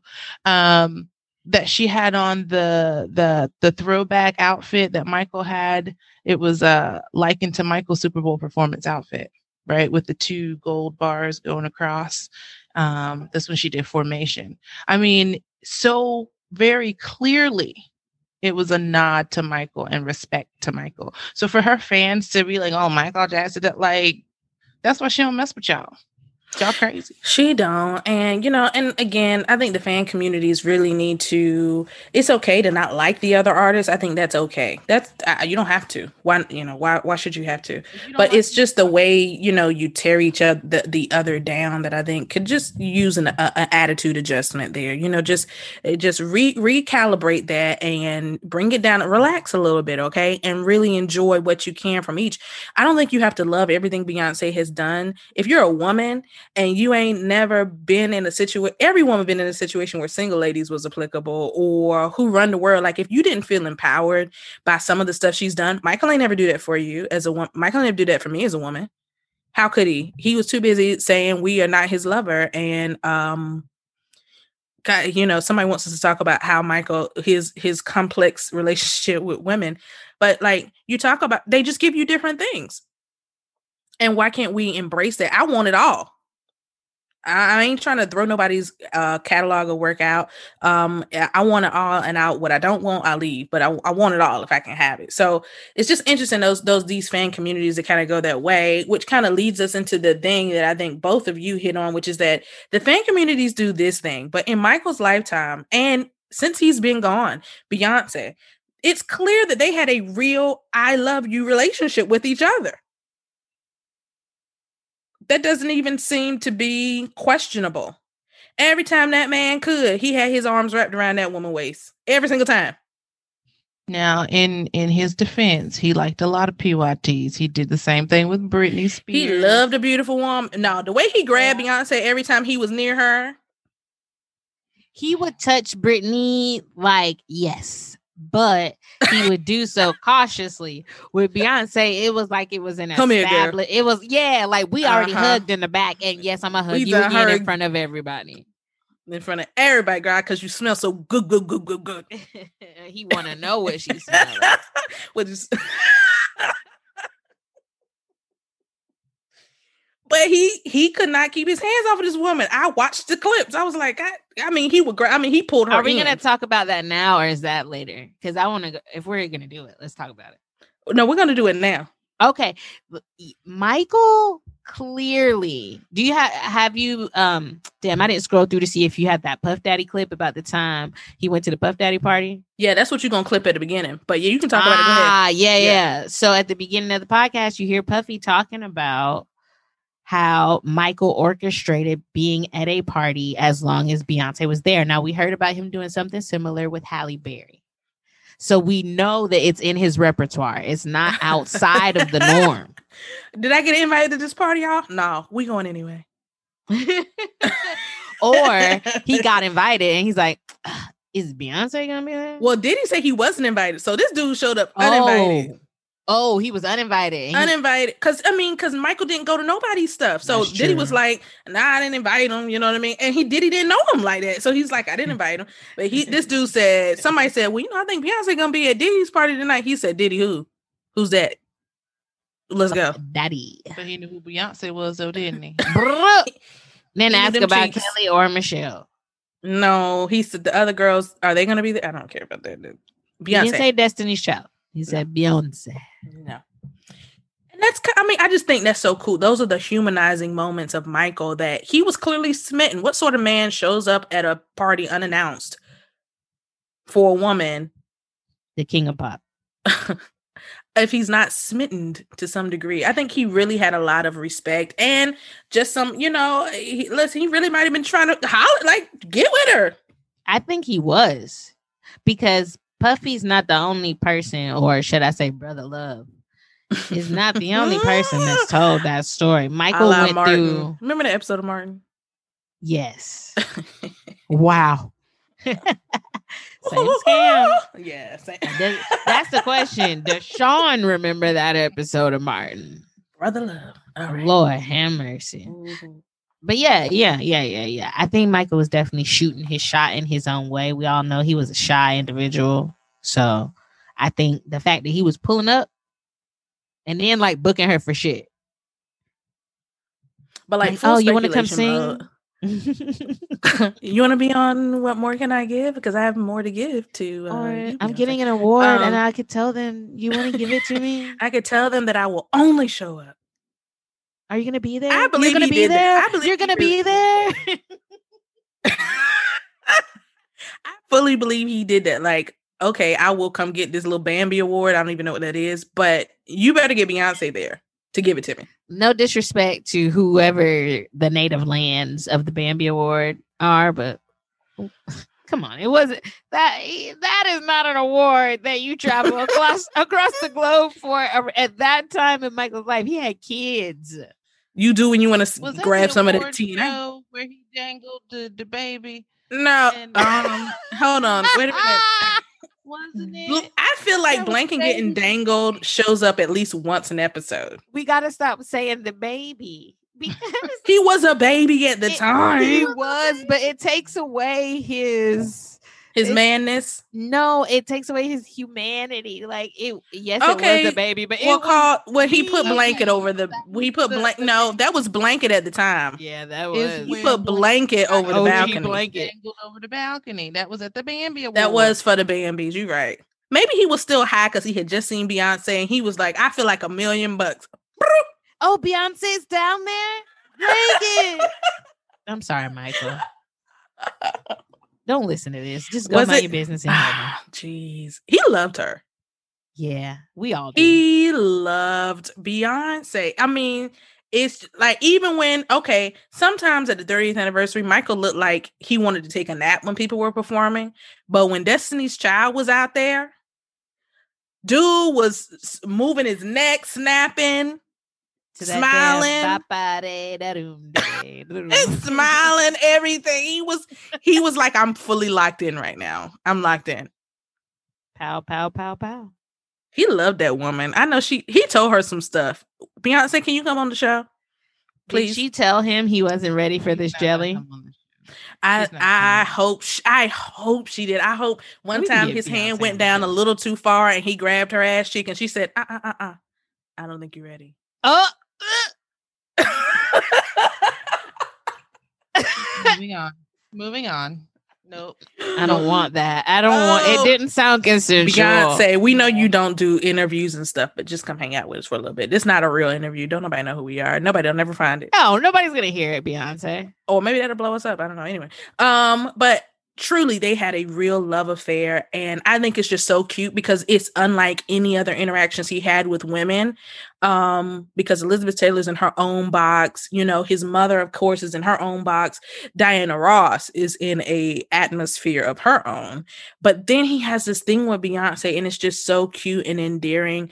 And it's like, why did the fans beef when they clearly just l- really loved each other, and she still shows so much love to him? So we We wanted there is- to see it. We saw it with our own eyes. yeah, some of these time. younger fans are like, it's like you don't even know what was going. Go, you got YouTube. Y'all love YouTube. Go watch it. Go watch Yeah, it. You guys probably don't believe Stephanie Mills either, but our parents saw it with They their own it. eyes. And while she was cooking him grits and whatever, grits Doing his damn laundry and and shit. whatnot, cooking that dude Talking eggs about- and bacon. Ah, cooking clean for I wish the fuck.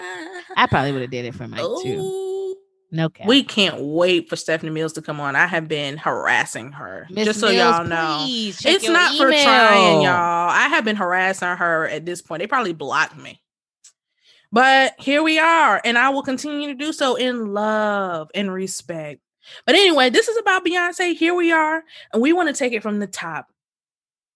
Humble beginnings. Both of these iconic artists came out of groups that then transitioned to solo careers. Anybody know? Did anybody know or remember off the top of their neck, off the top of their head, what was the name of the group that Beyonce came out of before Destiny's Child? What's the name of that? group? Girls Tyme. You're welcome. Girls Tyme. Girls Tyme. Yeah, what up? I'm out here. How many girls was in that group? I think it was like five initially. Might have been six. It was. It was. I think it was definitely more than three. It was enough to line dance. the girls was on Star Search. Y'all now, if you don't remember Star Search, what was the dude? Was it Ed McMahon? Ed McMahon. uh, Ed McMahon on dub. He was a dub. He said some really sexist shit to women over the years. Actually, and kids, little girls. But time out. Why, when we try to just say something, you have to go throw them in the gutter? because it's like, okay, if you want to talk about George Washington, We ain't talking about Ed a- McMahon. We I just said- saying he was. The, he you just, asked me what it was like. I was gonna say. we it's like, just if you mention he George was. Washington, I'm gonna be No, like, ma'am. oh, but that nigga owned slaves too. no, but we're not talking about him. We really just. Uh, it, it is I so. just said what he said. it's ancillary. We I just saying said what he was, said. We're just saying he was the host of the show, Star Search. Ed McMahon, who is probably dead, I just don't know, was the host of Star Search at the time. he been dead for several. He been dead. Uh, R.I.P. McMahon. He Um, been dead for a while, bro. I don't keep up with who dies in Hollywood. They don't pay my bills. Yeah, McMahon, It's been like 10 years at least. his star has been dim for a decade, but he was the host of Star Search. The girls, Girl Tyme, that group Beyonce was in, was on the show, and apparently they didn't do well there. They they ended up not winning that, and that was kind of the catalyst to to, to for Beyonce no for uh, Matthew Knowles to come into the picture. He becomes the manager and drops people, drops the dancers, and creates really just a vocal group this how old was Beyonce when all this was happening? She was young, young. yeah, she's like nine, ten. And then, you know, so I mean, you really understand like how was Michael when he he became a part of the group.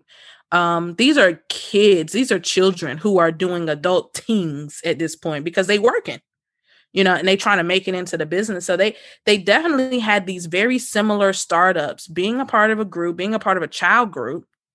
Um, and what I thought was interesting was that I learned, and I didn't know this, that the the Destiny's Child, they were kids, they were taking vocal lessons during the summer and rehearsing every single day. And they'd go to school and then they'd rehearse at night after they got home from school and they'd perform on the weekends. And I was like, aha, this sounds a lot like somebody else we know with the Jacksons. But I think Joe had them boys, uh, they were actually working while doing school. Yeah. But Matthew had Beyonce and the girls in the park running a mile in heels. So who had it harder? Ooh, well, I mean, so Joe would harder, moving the bricks or running a mile in heels? I'm gonna Ru- say the heels for The sure. heels is definitely. I'm. I'm talking about this though. We got to go to this club tonight and be in school tomorrow morning. yeah, Matthew wasn't on that shit. I mean, Beyonce's two parent household versus Michael's two parent household is vastly different. very different. Yeah, absolutely. First of all, Beyonce's family is from Texas, H Town to be exact. They got space. They got a front yard, a nice backyard, and a lot of rooms inside. At least four. How many rooms was in Joseph house? Two. Oh man, yeah. They. It was. It They was a little front yard, little backyard.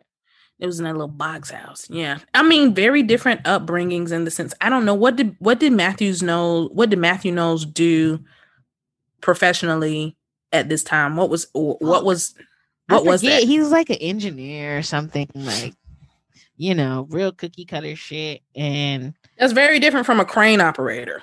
Yeah, and Tina had was a small business owner. She had a hair shop.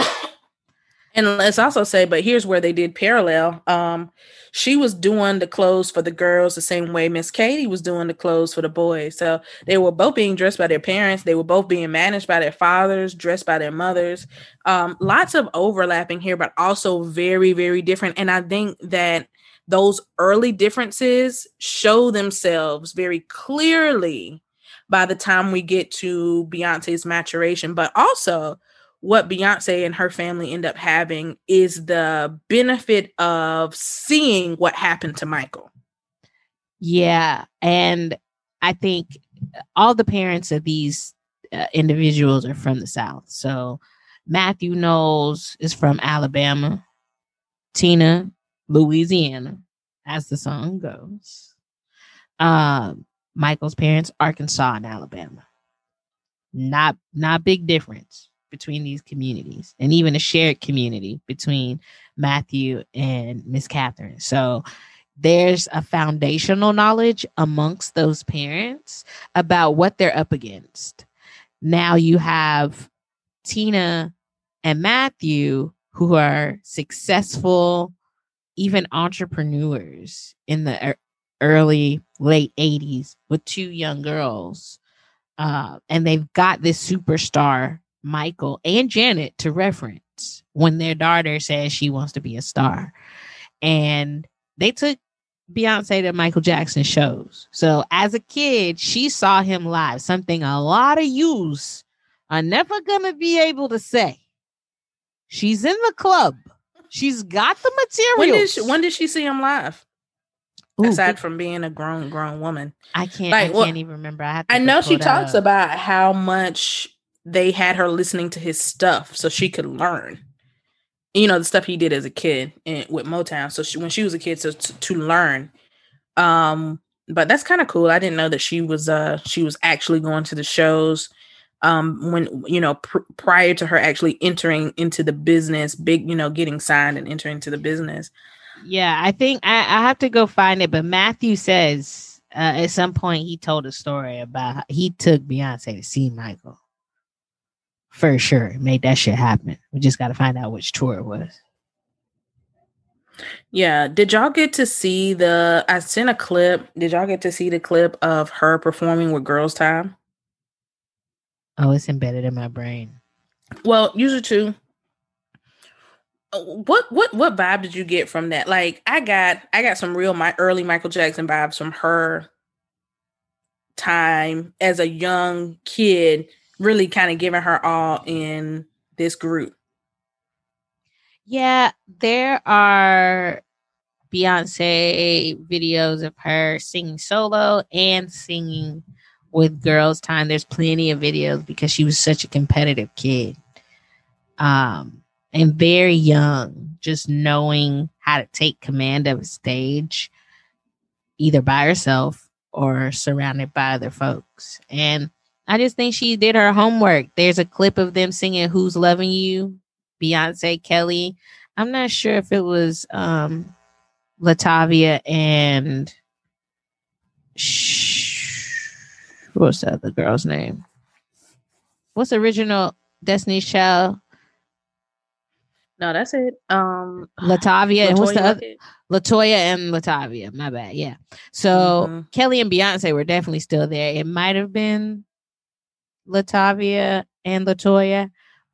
I think so. Uh, but they knew the influence of the Jackson Five, Michael, Janet, very early on and incorporated that into their auditions and all of that. And they said they sang Who's Loving You to audition in a lot of labels as Girls Tyme and they kept getting turned down. But it was a great, it was a pretty, they were solid. It was like That's five hard. little girls singing that and it sounded good, but that's hard, man. Michael, yeah. that Michael singing as a that kid coming into Motown before the industry got him and put the its hooks in him. Like that kid singing, just that Gary, Indiana kid singing some of these songs is like you can't top it. You can't, and people have it in their head. So when you try to sing it, it's difficult because we're like, well, and, and it's also like it was before he knew what he was doing. Right. It was just so. It was just everything inside of him. That's it. Mm-hmm. And so when you get little Beyonce, who is now studying that, like yeah. us,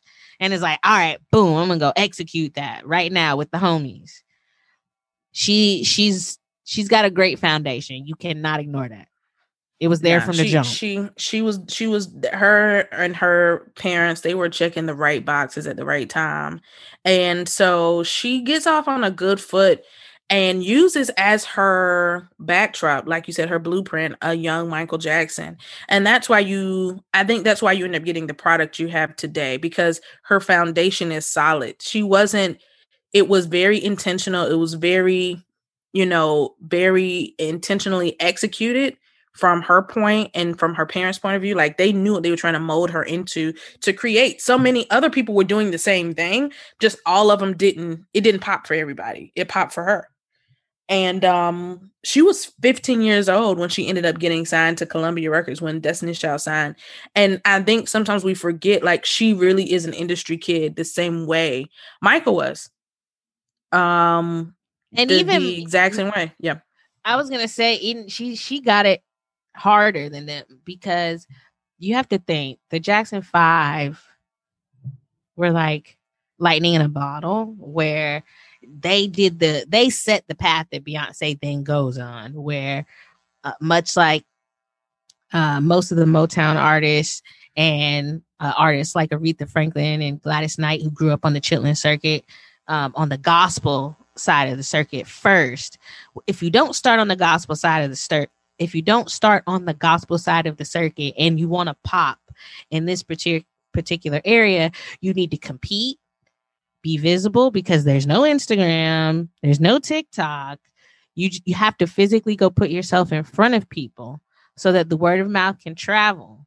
And somebody, hopefully, prayerfully, is going to ask you to come audition. And the Jackson Five did this thing where they checked off all those boxes really quickly without really taking any L's early on. And like they hadn't auditioned for a ton of record labels before Berry Gordy and Motown were they like, got to Motown. Yeah. yeah. Now Beyonce has this different experience where she starts out. We see by the time we see her doing shit like um Star Search, they've they've had their act together for a little while and they've been honing it. So that time period between her being like 9, 10 and then finally getting on at 15, I'm sure she thought she was a grown ass woman by then because she spent 5 years trying to get on perfecting it enough just to get the right song at the right time. Um, so she she had a And- lot of opportunity to watch. And what I found interesting was that just like Michael, just like the Jackson Five, these girls ended up dropping out of school and getting tutors in the ninth grade um, to really focus in on a career in music, which I think is such a leap for any parent. And you can imagine the conversations that were had at night at the dinner table between mom and dad about whether to do this because it is no guarantee. This is a risk.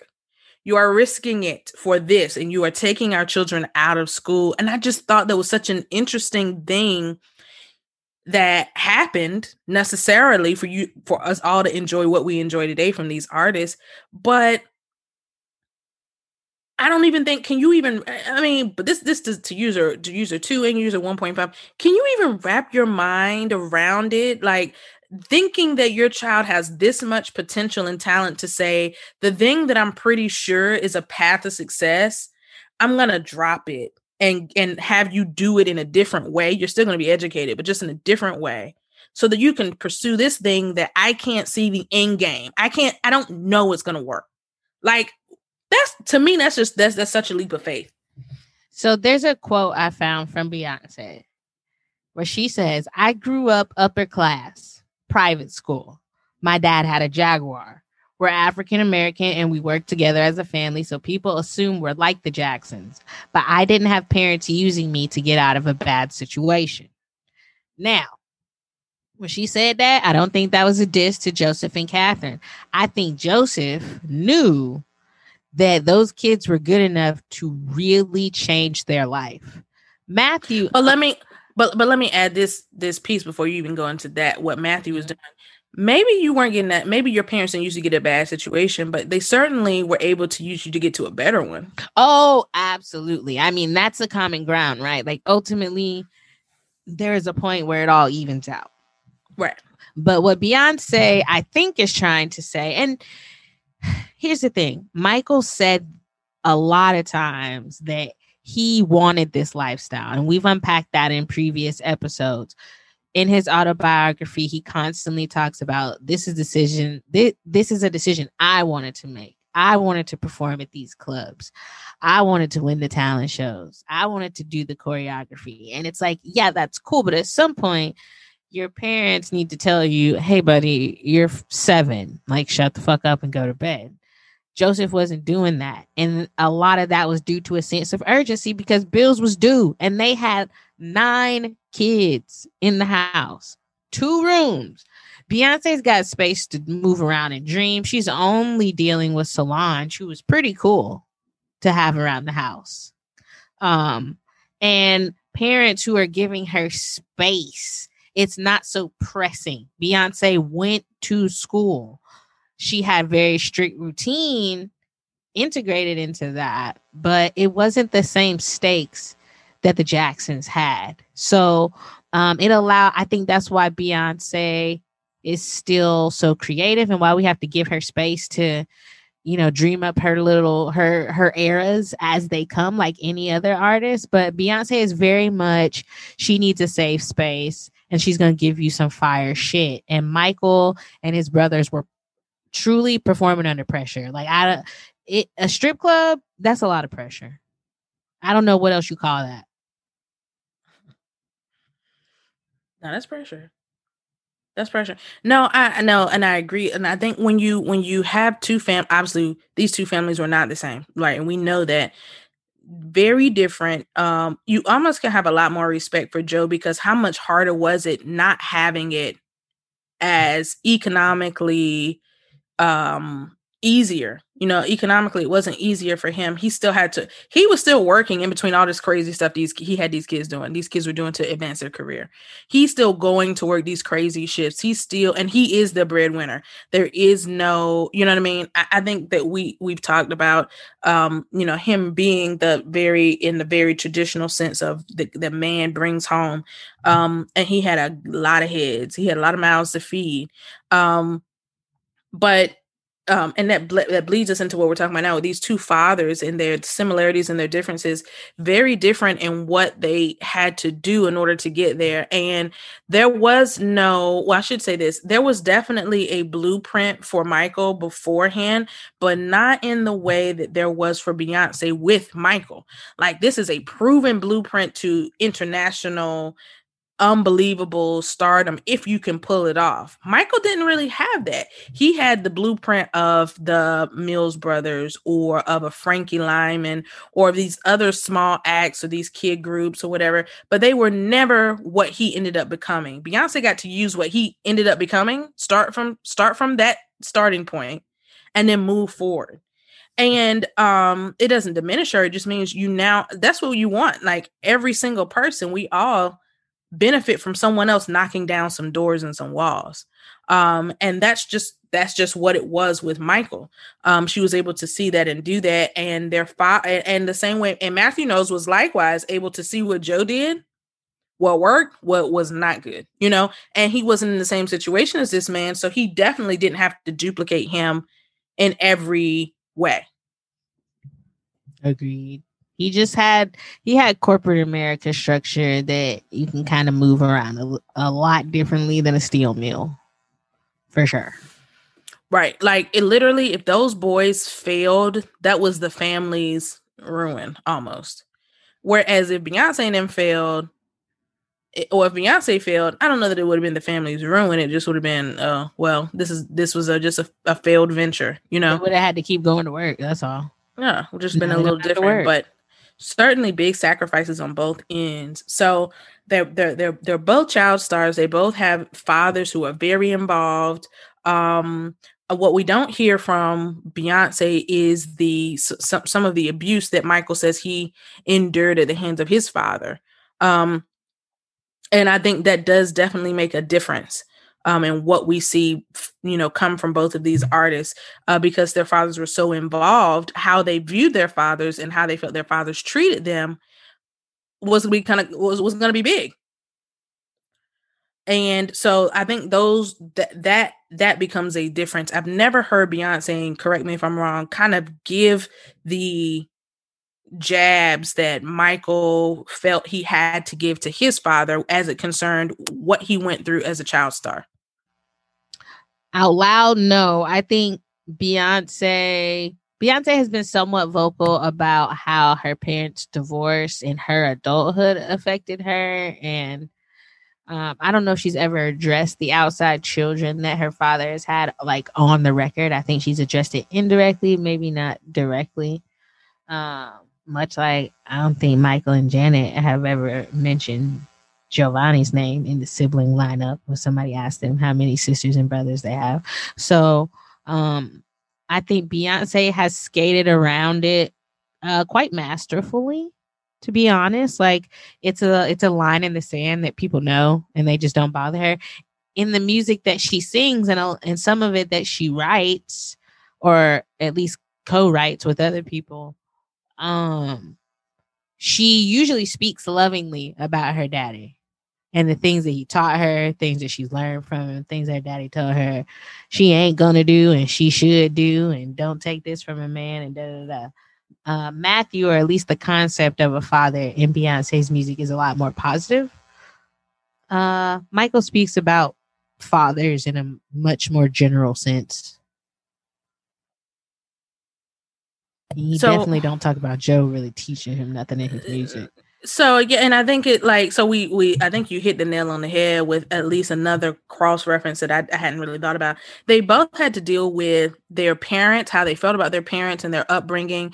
Clearly, they both had similarities in that the mother was the nurturer, which is typically what you see, and the father was more the taskmaster, disciplinarian, and that's how they th- those those figures showed their love and devotion to you, but they they differed in how they were impacted by that manifestation.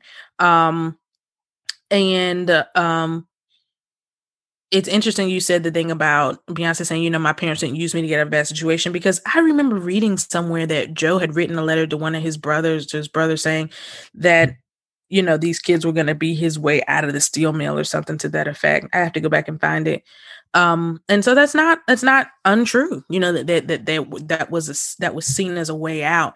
Um but what i was going to say was really that both of these artists had to deal with and internalize and figure out how to um deal with the idea of their fathers being unfaithful to the person that they cared probably the most about which was their mother um, and stepping out and how that impacted, I think, even the music because Beyonce as a woman saw what was happening to her mother and then as a woman had, you know, had happened in her own life.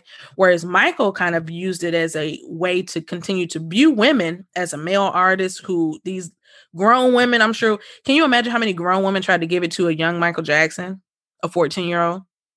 Uh, and I think sometimes we forget that, like, you can see how that happened definitely to Beyonce and Kelly and Michelle, but sometimes we forget this was happening to these boys too. Yeah, and for the boys, it's almost like, ugh, it, it was cute. And I mean, the same thing for Beyonce. Like, again, she, by the time she's 15, 16, she wants to dress provocatively. They all wanted to dress provocatively because they were little pop stars. And the line was very different back then. Like Beyonce, Aaliyah, the midriffs, they the kids had the tummies out. They were giving body and they probably shouldn't have. That's just the bare facts. Like 15, 16, no, no, no. We didn't need a midriff from none of them. But I think um I think Mama Tina did a pretty good job in protecting them from like being exploited over their bodies. But yeah, and she talked about that too. Like, listen, this is for the show at the house. T-shirts and jeans. That's what we do. Like we're, we're regular, and even for the show, I'm they not gonna go but so far because I don't want them to uh, be out here. You know how black people. I want them out here looking like no hoochie mama. Right, and you Tina's know? not gonna. She's not with that, but she mm-hmm. also. Mm-hmm let girl young women explore their sexuality safely and you need that right. safe space joseph and his management versus matthew's management i think the difference there is that Beyonce had two parents controlling two very important ends. Her dad's controlling the business end, and her mother's controlling their um their look. And Mm. Michael didn't have that balance. He had his employer and Joseph.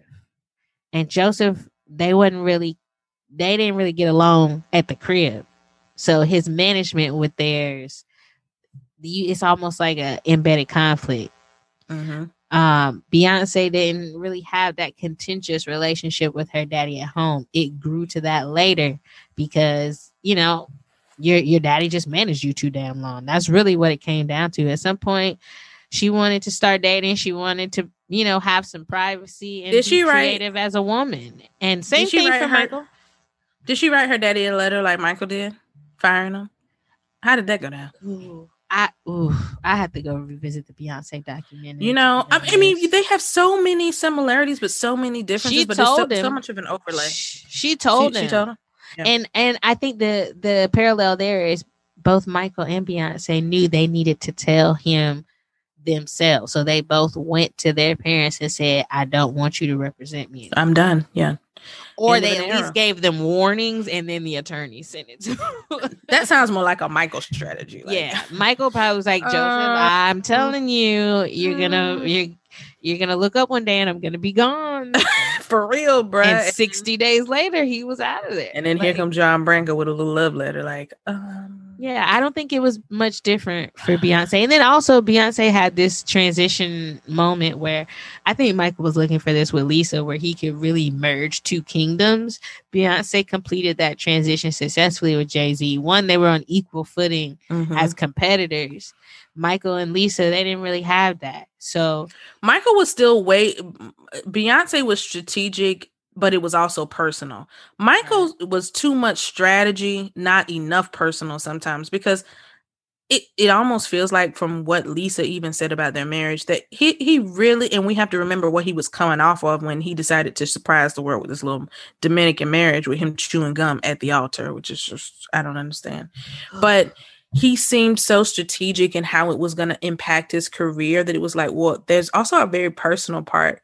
And it seems like Beyonce was able to grow up and me- remain maintain some some semblance of normalcy that we could identify with and that we could appreciate in a way that it became more less and less evident with Michael as he got older. It was like, bro, you really live in a different world um, and you really process things very differently. Whereas we can still look at Beyonce's catalog of music. So much of what she's saying feels it hits right at home, right? Like one of my favorite songs from her is "Resentment." Every woman, that girl sung that song. mine is a similar vein, ring the alarm. Like angry Beyonce. Uh huh. Oh, But you know, just that human space. Whereas with Michael, we would get heal the world, and it's like, yeah, we want to heal the world, Michael, but I got some personal things. I need some personal music too. I don't need to always be in that lane. Like I need some real personal music. And it felt like as he got older and older, he was less able to relate to us in that very personal way, in a way that Beyonce has been able to do. I think you might be on to something there. And that kind of rolls us into um, what we talked about with them both being these these serious crossover artists. Do you who do you think it meant more to the crossover, Michael or Beyonce? To cross over into a world where you have white acceptance, wi- wide because that's Absolutely. the that's all he saw. Beyonce had black people to look at in a mainstream format. Michael had James Brown, and that's a different type of crossover. Like Fred Astaire and James Brown are two very different influences to have in your world. They don't coexist, unfortunately. They should have, Mhm, but they Mhm. didn't. mhm. Sammy Davis is as close as you're gonna get. Yeah, So I cringe a little bit when I see Sammy J- Davis in the Rat Pack. I just be like, "Ugh." he he was really oblivious. I think he lacks some self awareness. Michael lacked it too. Beyonce, I think he uh, wanted it, Beyonce though. with this damn Tiffany diamond completely lacked self awareness. like Jesus, they all have that moment where it's like they're Yeah. doing so great. They're such powerful influences, but And then you're like? Mind you that they're human. Yeah, absolutely. And, and you got to be careful about, you know, idolizing people. But Beyonce, Michael, they make they made some wild decisions. They really did. And, and, I agree. I think it meant more to Michael to cross over. I think that was his validation in a way that Beyonce also sought. But then when she realized it was bullshit, she was like, oh, I'm done. I'm not doing this with y'all no more. Whereas Michael kept trying to do it with them. I want this one to sell more albums. I want this one to do that. And I want, and it's like, bruh, they just snubbed you for bad. There's, they literally said nothing on that album was worth recognition at the highest level. That can't be. We all heard it. We all saw the visuals. You must be tripping. Yeah, but I also think Michael and Beyonce made em- enemies in the industry where people did not and still do not want to give them credit that their they credit clearly nope. have earned or that mm-hmm. Contemporaries, their colleagues have earned. Um, and they have all of the criteria. They hit all of the criteria to to get those uh, accolades. So I, you know, as much as Beyonce and Michael have, they should have twice as much because they've been robbed so And that's- many times. And a lot that's of why- Beyonce, what they do to Beyonce and they did to Michael, they'll give you some token shit. And it- Mhm. Like we'll let Beyonce in, but the rest A of little- y'all niggas got to stay Well, behind. Right. Or we'll give you a little consolation prize. They, but that's why it's so important for us to not tear them down because they already have not been done right by the greater, the powers that be, by the industry that they're in. Like so many people in so many different industries. But in this one, you can look at it and see where they have not been treated fairly in relation to what they've given and the impact of their music and the quality of their music and in, in, their visuals you can see where they have just not been done right. So why are we tearing them down? Like we should be going, nah, y'all did Beyonce wrong over here, you did Michael wrong over here, and we're gonna lift them both up because you're not gonna act like it doesn't exist and someone else come behind them, steal their stuff. And, and you're gonna act like they they brought it they brought they they invented it or they they brought it out. Nah, that's not what happened. So yeah, they both. I think Beyonce became more comfortable with. I'm just gonna do the music I want to do and create how I want to, without regard to how it's gonna be received and brought in to this world. Like, forget that. I think Michael still, to the very end, cared about Um, how this crossover was, how, how he was going to be perceived in the industry. It was still the most paramount thing to him, rather than just creating and saying, "This is what I have to give you right now." I think the honest, most honest he got with that was history. He was like, "Listen, this is it." But then by the time we get back to Invincible, it's a formula again, right? Like, and look how long it took Invincible to come out because the dude was not, you know, he wanted it to do. I don't know. He probably said I wanted to do thriller numbers. He probably said that out of his. He probably said it. He wasn't in a good place. Beyonce knows how to do self care better than Michael. Oh, that's without a question. Without a question. But didn't didn't weren't you telling me that there was a story about how their mom was sure to make sure they were being taken care of in that way as they were coming up? Like going to therapy? Yes. Uh Miss Tina said she put them in therapy very early, particularly because she didn't want Solange to have a complex about Beyonce. And she said there was a very short period where Solange was internalizing the attention that Beyonce was getting negatively. And so she put them both in therapy separately and then did some together stuff as a family. And they kind of kept that tradition. And I just don't think Joseph or Catherine would have been with that shit. No, way. No. And Mm-mm. definitely that was some progressive actions for them to take in the 80s and 90s, to be honest. So shout out to Tina and Matthew. They did the Yeah. right thing on that. They really did because let me tell you what, everyone could use it, but certainly when you hit those heights and whatever, like you can imagine Michael definitely could have benefited from that. But that also, like you said, that's a different time. Again, black people in the 60s and 70s, they first of all, you have to be able to afford some things to even talk about what they can maybe do for you. When you can't afford it, Now You that's know- a for sure right on. It's not even an option. not even a thing. Like Not realistic. and it's still very you know taboo today to talk about in our community like going to therapy. So you can imagine you take people from a different era where it was seen as unnecessary weak or you know why are you telling your business to somebody you know that people really went without something that they could really use. I think michael uh fit that mold. And i think at one point he got to a place where it was like he couldn't trust anybody to go to therapy maybe um that it, his business would stay private. I don't know.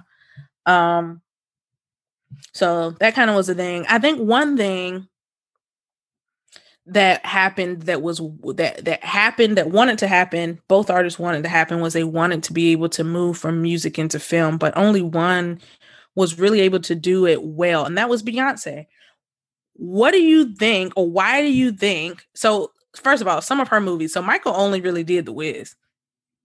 He turned down a role in something else because they he didn't want them to think he's gay i can't remember what it was um so michael only really does the chorus wiz uh-huh michael does the wiz and then he has his own short films but that's that's different beyonce does um dreamgirls obsessed cadillac records fighting, Fighting temptations. Temptations. what else Ugh. I think that was all of them, friend. she d- she does did a quite couple. a few yeah she does a quite a few real big release movies why do you think that beyonce was able to find that success in that in that lane and michael was was unable to do it That's a really good question. I think, to be honest, I think Beyonce had has better stamina than Michael did, or and when I say that, I'm not talking about on stage versus like their performance type stamina. I'm talking about the way that she'll package her press runs so that she can get the most juice out of it. So if Beyonce's coming out, Beyonce's gonna properly tease. Beyonce's gonna properly drop, whether we Mhm. know the date or not. Mm-hmm. She'll have her merchandise ready to go along with it. She'll um, have ticket sales shortly thereafter. She's gonna tour. You're gonna have the opportunity to come see that live. She might even give you a deluxe. She's gonna package those with uh, video, short films, maybe even a whole movie. You never know. Um, and she'll do her full run, and then she stops and she goes home to her family, and she does whatever beekeeper shit that she does in the Hollywood Hills. Michael didn't have that energy consistently. His planning of events around the shit that he would do what he didn't have the type of execution that Beyonce had. Like Michael might do a record store signing, but how you know he did the Virgin Megastore, but man, when was the last time Michael did a record signing before Invincible? yeah I can't yeah. even probably not since the Jacksons. Mhm. So um that was the last one that he did. Thank goodness he did it, but he needed to do it. And 106 & Park, I remember being so much drama. Is he gonna go on TRL and 106 & Park? And Mhm. the way that he said, No, I'm not gonna do either. he No made thanks, everybody come No interview him where Yeah. he was, which I think was at the Virgin store to make sure that his ass actually did the record signing. And you know what? He did everything in that location. And when he did, we ain't see him again. He did his little Madison Square Garden. Da da da.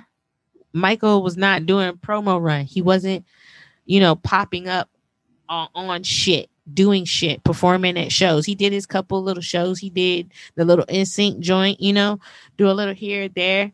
But like he when we would hear Michael Jackson was performing in the late 90s, early 2000s, a lot of times it'd just be some sporadic shit. Like one day he just popped up and did dangerous.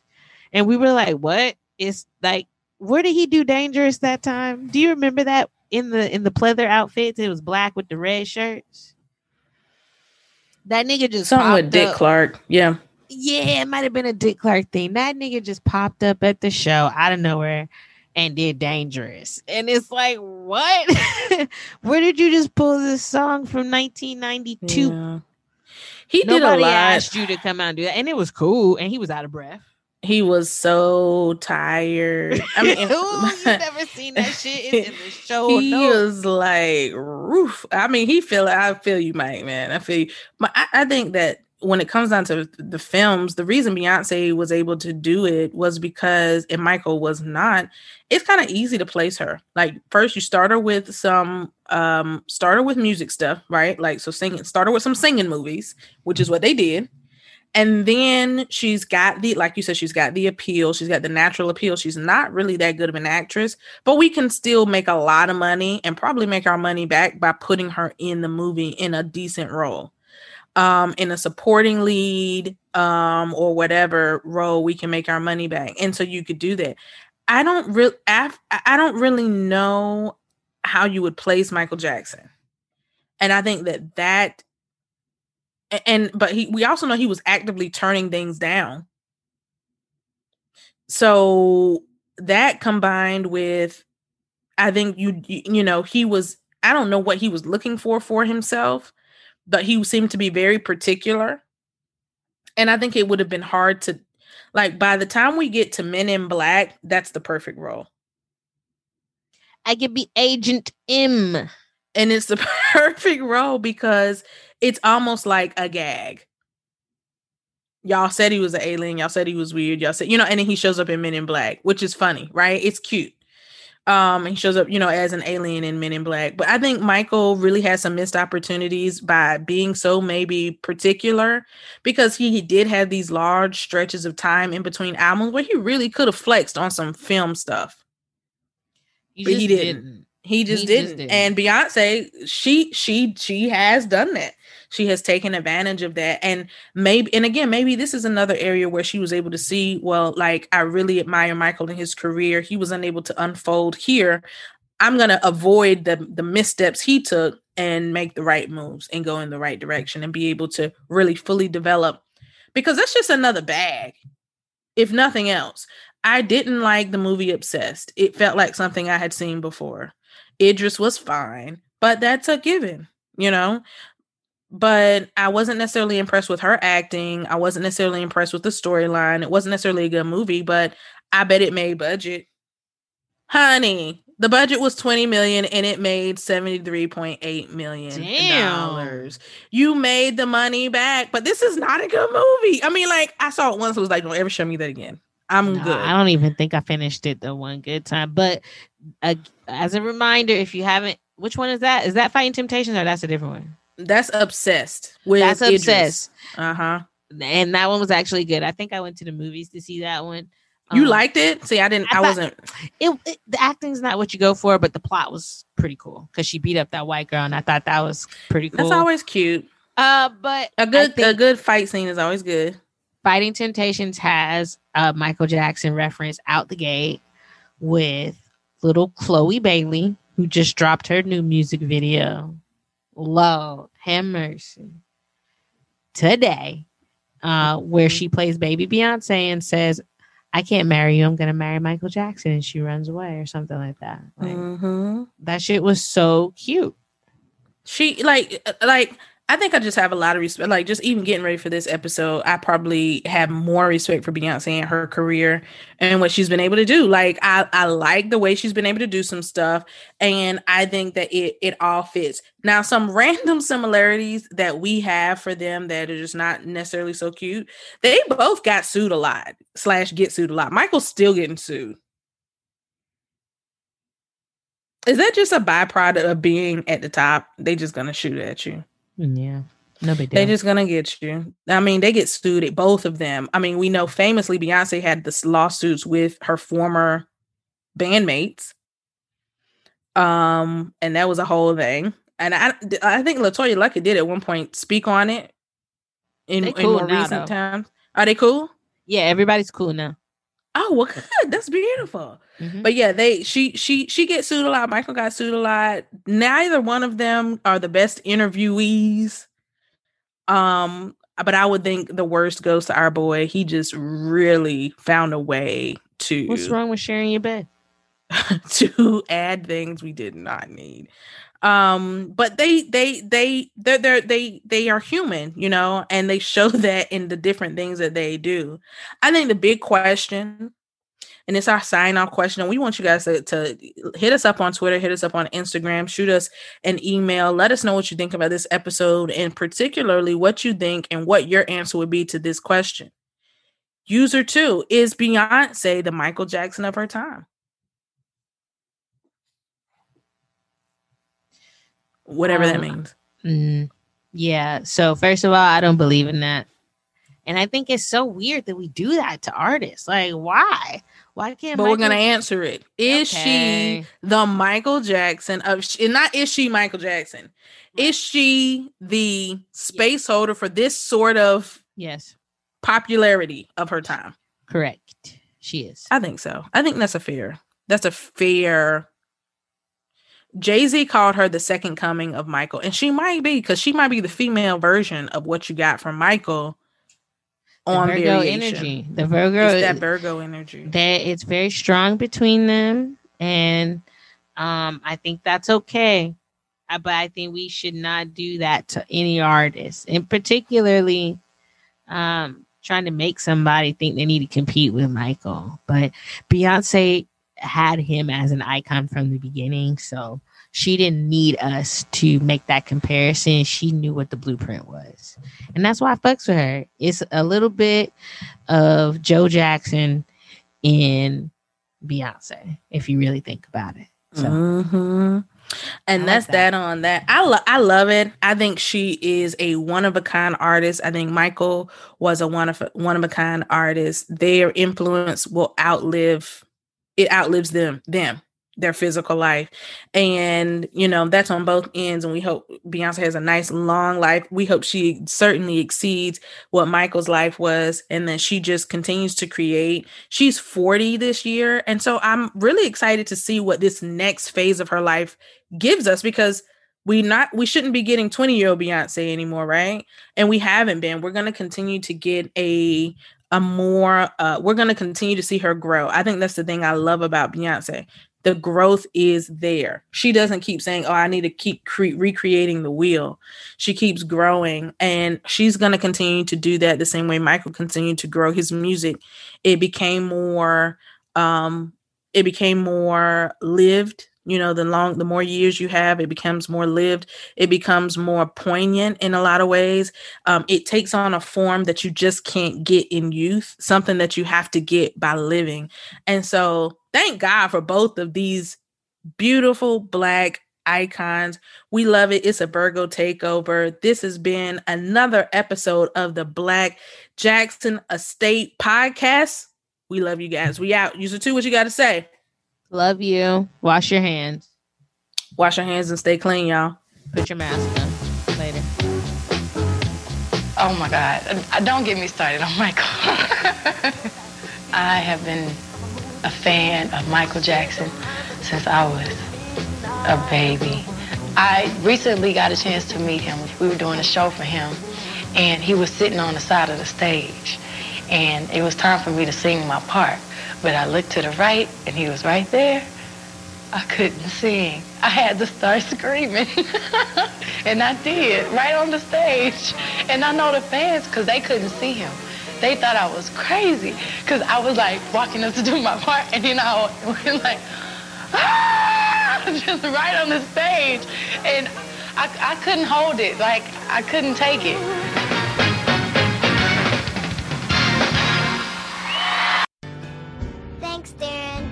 You're welcome.